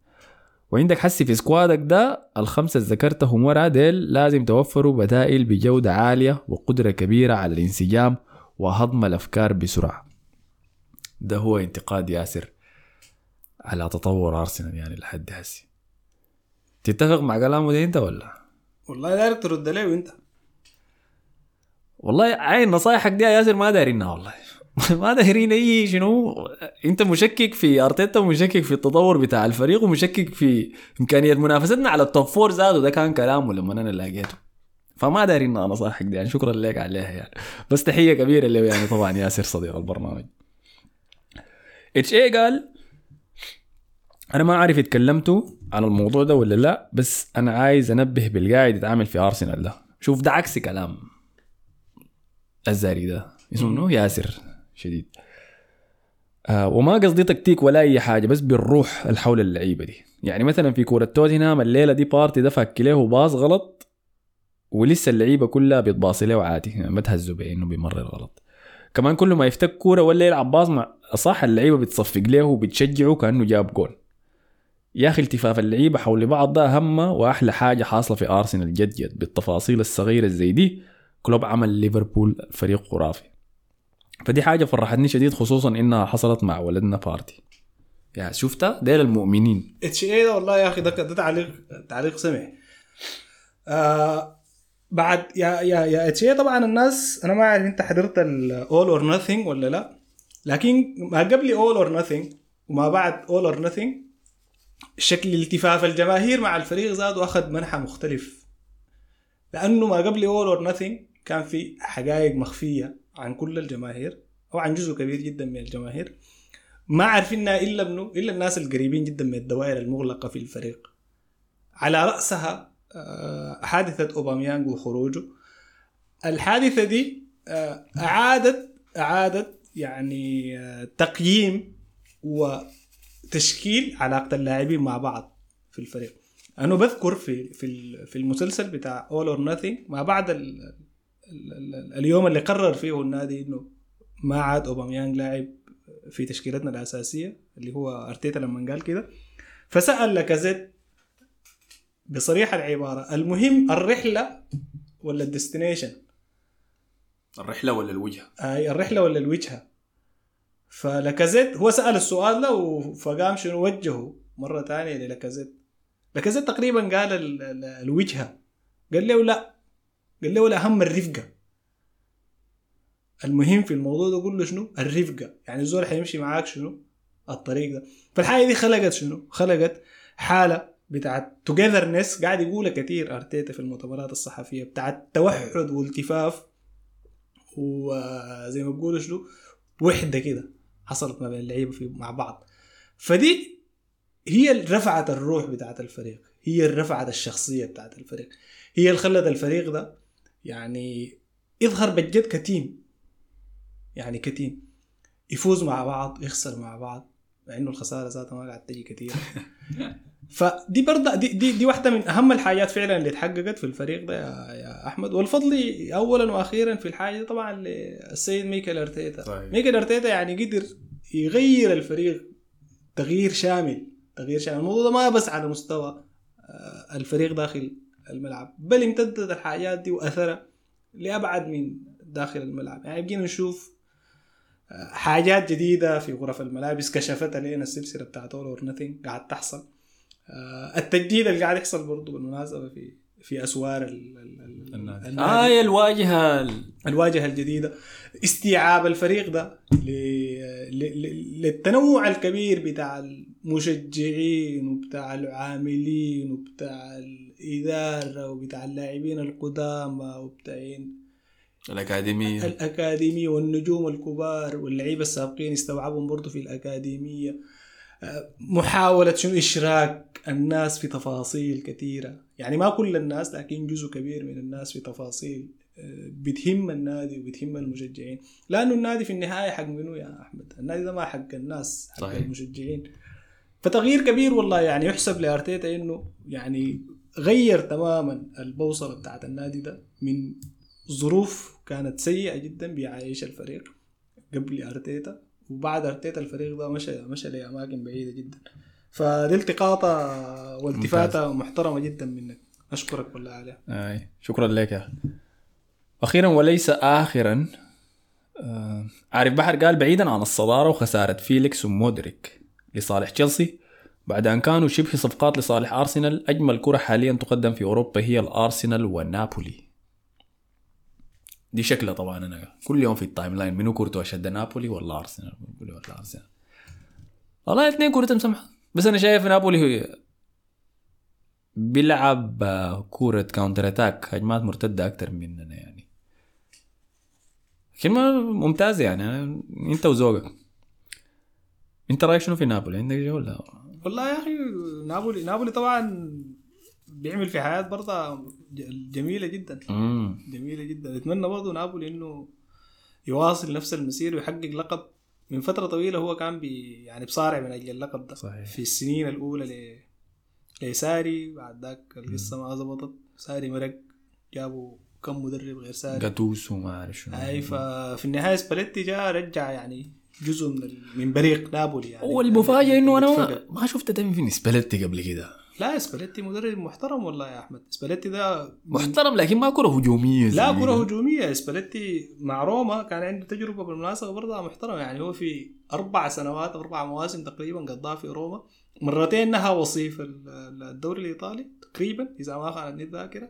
وكان بينافس يعني كان بينافس لحد الأسابيع الأخيرة. رجع كان آه، روما ل- للواجهة. للواجهة بعدين سباليتي في إيطاليا من المدربين ال- ال- الفكريا أو خلينا نقول كروي عقله الكروي لسه متقد يعني بحاول شنو يبتكر بيتجدد أيوه بيتجدد. في أفكاره الكروية بعدين من أوائل المدربين اللي طلعوا من. من التقليدية بتاعت المدربين الطليان فمدرب عنده بعد هجومي فلسفة هجومية واضحة يعني. عنده أفكار معينة قاعد يعملها من الناس برضو ال- ال- ال- ال- اللي من بدري جدا كان آه، بقى بيلعب كان بمهاجم false nine في مم. فترة آه، توتي و آه، اسمه منو كان في ثلاثي قدام كده. والله معرفتي سيئة أنا بال. أي ف يعني سباليتي. كويس. كونه سباليتي يرجع للواجهة ثاني مع نابولي ويحقق يحقق معاهم البطولة إن شاء الله يعني دي برضه حتكون نقلة كبيرة ممتعني يعني. ممتعني شديد مع نابولي يعني. أنا حاسس بقيت لما احضر لباقي الفرق احس إنه ده شنو man شنو بيتعاملوا فيه فهمتني؟ بقيت أي مباراة بحضرها بفكر في الحاجة اللي بيسويها أرسنال يتعامل مع السيناريوهات المختلفة كيف؟ فبتوقع إنه الفريق ده حيعمل نفس الشيء يعني دي معرفة عامة كده يعني فهمتني؟ لكن نابولي ممتع شديد. نابولي ممتع. ممتع جدا. يعني. نابولي أصلا دي فلسفة يعني موروثة قاعدة برضه في الفريق. أيوه إنه فريق هجومي يعني. الهجومية دي. آخر تعليق موسى إلياس قال توماس بارتي في مباراة الديربي تسب له وفي نفس اللحظة يمتعك. ده قفل الحلقة اي خلاص يختصر كل حاجة. شكرا لك يا موسى. شكرا لأي زول أخذ وقته وكتب تعليق الحلقة دي. قبل ما نختم مواجهتنا القادمة في الدوري هي مع مانشستر يونايتد. خصمك الودود اللدود يا حسام. كيف توقعاتك شنو؟ متوتر؟ يعني انت برضه توقعاتك شنو؟ لأنه تسجل توقع قبل المباراة تعاين بعد المباراة. للفريق ده فاجأك في شنو؟ زي ما عمل لك في الديربي حس. ما في مشكلة. إحنا مانشستر يونايتد إذا إذا جانا مانشستر يونايتد ملعب الإمارات براه مانشستر يونايتد بنقدر. بنقدر عليه يعني ما, ما عندنا حاجة. تمام تمام. لكن إذا جاوا معه آخرون فقصه بتبقى شوية شنو؟ عاوزه عاوزة شوية حرص. يعني. طيب أنا كنت قلت توقعت ان نيوكاسل حيتعادل معاهم صح؟ توقعت إنه توتنهام حنغلبهم بدون معاناة. وظبط توقعي. أطمنك أقول لك حنغلب يونايتد كويس. إن شاء الله. فدي كانت حلقتنا. من ركن المدفعية غطينا لكم. مباراة نيوكاسل. مباراة آه، ديربي توتنهام. خليني أحاول كده شنو أوريكم تاريخ مبدئي كده لحلقتنا القادمة 200 عشان ما دارين ندخر عليكم يا أخي. العباد اللي قاعد يسمع الحلقة دبل ده يساعدوا شوية في الموضوع ذاته. آه مباراتنا بعد يونايتد السيتي في الكاس. يوم الجمعة. والله يا أخي بعد مباراة السيتي ولا بعد مباراة يونايتد دي زادة والله يا أخي على حسب. ما في مشكلة. شوف الزحمة بتاع الجدول عاملة كيف. خلاص بقى. دي نقطة ممتازة ذاته إنه شنو؟ عملوا لنا follow في صفحتنا بتاعت الفيسبوك بودكاست دافوري ولا في تويتر برضو بودكاست دافوري ولا في إنستغرام. هناك بننشر مواعيد الحلقة دائما بنخبريكم شنو الحاصل شنو. وكالعادة إذا قدرت تنزل الحلقات دي في الموبايل وتسمعها في أي وقت إن كان بدون ما تخش الإنترنت تنزلها في موبايلك تسمعها offline. خش group التليجرام بتاعنا تلقى الرابط بتاعه في وصف الحلقة دي ولا أي واحد من صفحات الفيسبوك ولا تويتر ولا إنستغرام دي. تمام؟ شكرا لك يا حسام. شكرا يا أحمد. وكانت سنة جميلة جدا كروية. سبحان الله بدأت آه، من تحت وطلعت فوق وإن شاء الله شنو تواصل الاستمرار للصعود ده يعني. شكرا لكم على حسن استماعكم. نشوفكم الحلقة الجاية. السلام عليكم.